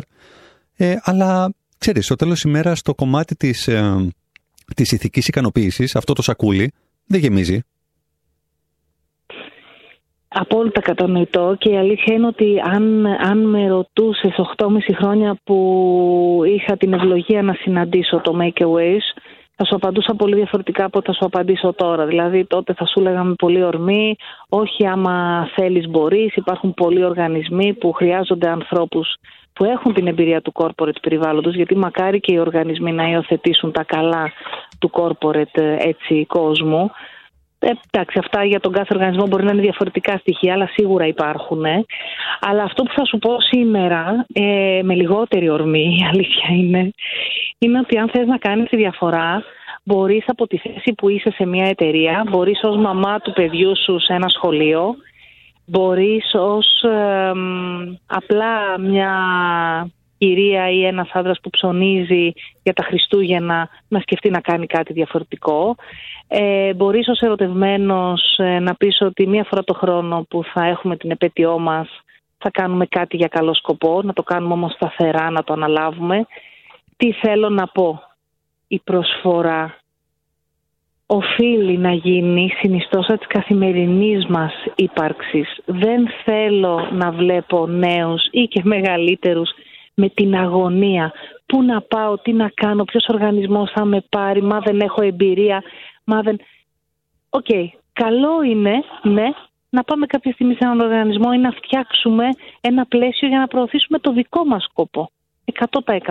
Αλλά υπάρχουν και δημόσιες θέσεις που μπορείς να κάνεις το καλό. Που αυτό ίσως δεν το φαντάζεται κανένας. Ε, δηλαδή το, το δημόσιο πραγματικά έχει κάποιες, κάποια πόστα που μπορείς να προσφέρεις ε, έτσι έργο, όπως και η τοπική αυτοδιοίκηση. Αλλά για να μην μας πιάσει αυτή η αγωνία, ας ξεδιψάσουμε λίγο, ας γεμίσουμε όπως πολύ πολύ εύστοχα είπες, αυτό το σακούλι με κάποια από τα συναισθήματα χαράς που θα αντλήσουμε ως εργαζόμενοι, με τους υπόλοιπους ρόλους που έχουμε, αλλά να σκεφτούμε το κάθε τι πώς μπορεί να έχει ένα αποτύπωμα. Ωραία. Ας μην πάω από ένα πολυκατάστημα να πάρω δώρα για το, για το πάρτι του παιδιού μου. Ας πάω σε ένα φιλανθρωπικό οργανισμό και ξέρει ακόμα καλύτερα. Όχι μόνο να πάω να πάρω από εκεί τα δώρα, αλλά να αφήσω και μια ευχετήρια κάρτα και να τους γεμίσω δύναμη. Παιδιά δεν χρειάζονται πολλά. Όλοι όσοι δουλεύουμε, είτε εθελοντικά, είτε και με μισθούς φιλανθρωπικούς οργανισμούς, χρειαζόμαστε πολύ λίγα για να σηκώσουμε ακόμα πιο ψηλά το κεφάλι. Και είναι πολύ όμορφο να μπορείς να κάνεις έναν άνθρωπο να σηκώσει ψηλά το κεφάλι. Και έχουμε στη γραμμή μας τη Σάντρα Ζεφυρακοπούλου, είναι η Γενική Διευθύντρια του Make a Wish, κάνε μια ευχή Ελλάδος. Και συζητάμε πέρα από το Make a Wish αυτό καθεαυτό το οποίο είναι πολύ γνωστό και χρειάζεται όλων μας τη, τη συνδρομή για να μπορεί να, να ακμάζει και να εξυπηρετεί, όχι να εξυπηρετεί, να μπορεί να πραγματοποιεί ευχές παιδιών που αντιμετωπίζουν πολύ σοβαρές ασθένειες και τι, τι πιο σημαντικό από αυτό. Αλλά συζητάμε κυρίως για τη Σάντρα ως ένας, ως ένας άνθρωπος ο οποίος άφησε το corporate και μια, ένα σίγουρο career path και αφιέρωσε τη ζωή της σε ένα, σε ένα μη κερδοσκοπικό οργανισμό με πολύ ανεξίτηλο αποτύπωμα. Ε, Σάντρα, δίνω πάσα στο, στο Σπύρο τον Ανδριανό γιατί του έχεις εξάψει την περιέργεια και θέλει να σε ρωτήσει σίγουρα κάτι. Σάντρα, καλησπέρα για από μένα και συγχαρητήρια για όλο το έργο. Σπύρο. Α, επίτρεψε Ευχαριστούμε πάρα πολύ. Είμαστε μια ομάδα. Εγώ πραγματικά σου λέω δεν θέλω να χρησιμοποιώ τον τίτλο Διευθύντρια. Το, το στείλα και στον Κωνσταντίνο. Διευκολυντή νεράιδων προτιμώ να με λέτε γιατί ειλικρινά ε, είμαι ο τελευταίος τροχός της αμάξης ίσως ο τροχός που θα βοηθήσει να υπερπηδήσουμε ένα εμπόδιο αλλά πραγματικά ο τελευταίος τροχός της αμάξης. Πολύ ωραίο αυτό που λες. Θέλω να σε ρωτήσω όμως κάτι λιγότερο ρομαντικό αλλά πάλι έχει να κάνει με ανθρώπους. Όταν έκανα εγώ το βήμα, της μετάβαση τέλος πάντων από corporate περιβάλλον σε, στην αυτοβελτίωση που αγαπώ και υπηρετώ μέχρι τώρα, α, ενώ ήμουν σίγουρος και βίωσα ακριβώς έτσι όπως το περιέγραψες το αντίστοιχο ταξίδι, είχα το περιβάλλον μου το οποίο ήταν πολύ αρνητικό. Ε, και με επηρέασε. Και συνεχίζει να με επηρεάζει, αλλά βέβαια εντάξει, η ιστορία έδειξε. Είχες αντίστοιχη. Εγώ πήρα διαζύγιο γι' αυτό λόγο. Γελάω, αλλά εντάξει, είναι έντονο πω πραγματικά. Εγώ γύρισα από το. Καταρχάς δεν είχα, δεν είχα μοιραστεί με τον άντρα μου, τον τότε άντρα μου, μια χαρά αν μας ακούει. Ηλία, σ' αγαπώ πολύ. Αλλά πέρα από αυτό δεν, δεν είχα μοιραστεί μαζί του ε, έτσι αυτή μου την εσωτερική αναζήτηση και του, του το έκανα έκπληξη. Όχι, το είχα τόσο μεγάλη ναι. χαρά που θέλω, το ήθελα να το, το κάνω έκπληξη. Ξέρεις πώς κρατάς ένα ταξίδι mm. σαν έκπληξη, κάπως ναι. έτσι. Ε, επομένως όταν ε, δέχτηκα την, ε, όταν μου πρότειναν τη δουλειά και τη δέχτηκα και αυτό είναι ένα ολόκληρο παραμύθι που είναι πολύ πραγματικό παραμύθι πώς μου συνέβη, ο Κωνσταντίνος το ξέρει. Εν πάση περιπτώσει γύρισα στο σπίτι λοιπόν και του λέω Αχ, του λέω δεν μπορεί να φανταστεί έχω να σου πω κάτσε αυτά να ανοίξουμε σαμπάνια. Ε, θα πάω διευθύντρια στο Make a Wish. Και με κοιτάει και μου λέει Σάντρα, η φιλανθρωπία είναι για τους πλούσιους. Λέω τι, τι, θα τα βρω τα χρήματα του λέω. Είσαι μαζί μου ή δεν είσαι μαζί μου; Είμαι μαζί σου μου είπε γιατί σε αγαπώ πολύ, γιατί σε εκτιμώ αφάνταστα. Είμαι μαζί σου. Αλλά ξέρεις, ήταν αυτό που το πρώτο ράγισμα. Ναι. Πήγα, μπήκα Απρίλιο, το κάνει μια ευχή και συγκινούμε τώρα, δεν ξέρω πώς με έχετε κάνει και... και, και εμείς εδώ στο στούντιο πάντως. Και έχω ανοιχτεί τόσο πολύ. Μπήκαμε το καπέλο ενός παιδί που είχε φύγει από τη ζωή. Ε, λεγόταν Γιώργος, τον είχα, είχα συναντήσει τη μαμά του στην προηγούμενη δουλειά μου. Ήταν Αγίου Γεωργίου. Επομένως μπήκαμε το τζόκι του Γιώργου. 23 Απριλίου του 2014. Τον Ιούνιο έβαλα την πρώτη υπογραφή για το διαζύγιο. Και το έχω πληρώσει πάρα πολύ ακριβά. Ε, δεν είναι καθόλου καθόλου εύκολο. Όμως δεν θα άλλαζα τίποτα γιατί ακόμα και στη μητέρα μου που ακόμα με ρωτάει αν θα άλλαζες κάτι, της έχω πει το εξής. Ίσως αν δεν είχα συναντήσει το Make a Wish ή εσύ την αυτοβελτίωση Σπύρο ή εσύ το Regen Κωνσταντίνε, ίσως να είχα μεγαλύτερα αποθέματα χαράς. Γιατί η αλήθεια είναι ότι στραγγίζεις κάποιες στιγμές μέσα από αυτές τις θέσεις. Αλλά προτιμώ χίλιες φορές να έχω τα μάτια μου ανοιχτά και να ξέρω τι γίνεται στον κόσμο και ας έχω λιγότερα αποθέματα χαράς. Σάντρα, Προτιμώ να ξέρω.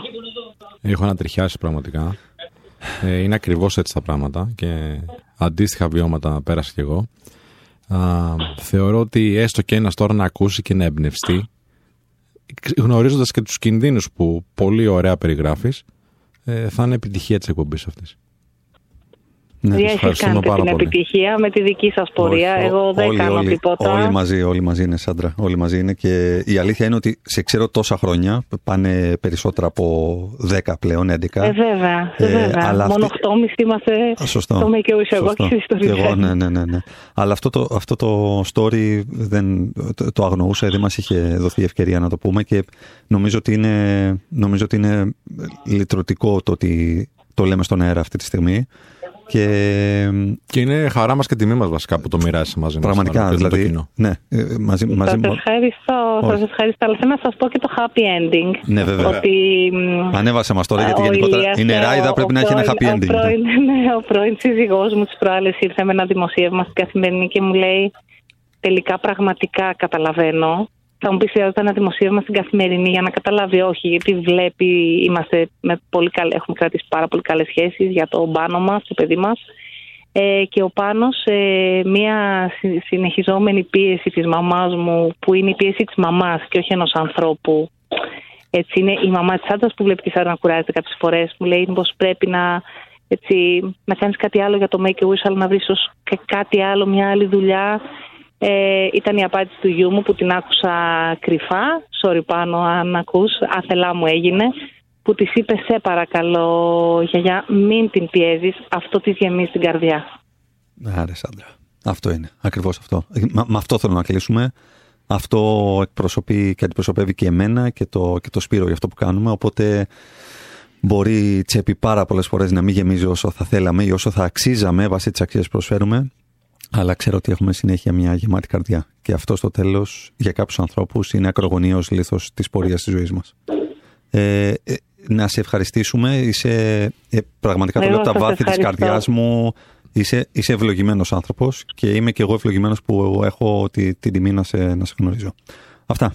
Είμαστε τυχεροί που βρεθήκαμε την ίδια στιγμή στη γη και συμπορευτήκαμε. Ε, θέλω ένα μήνυμα να πω σε όσους μας ακούνε.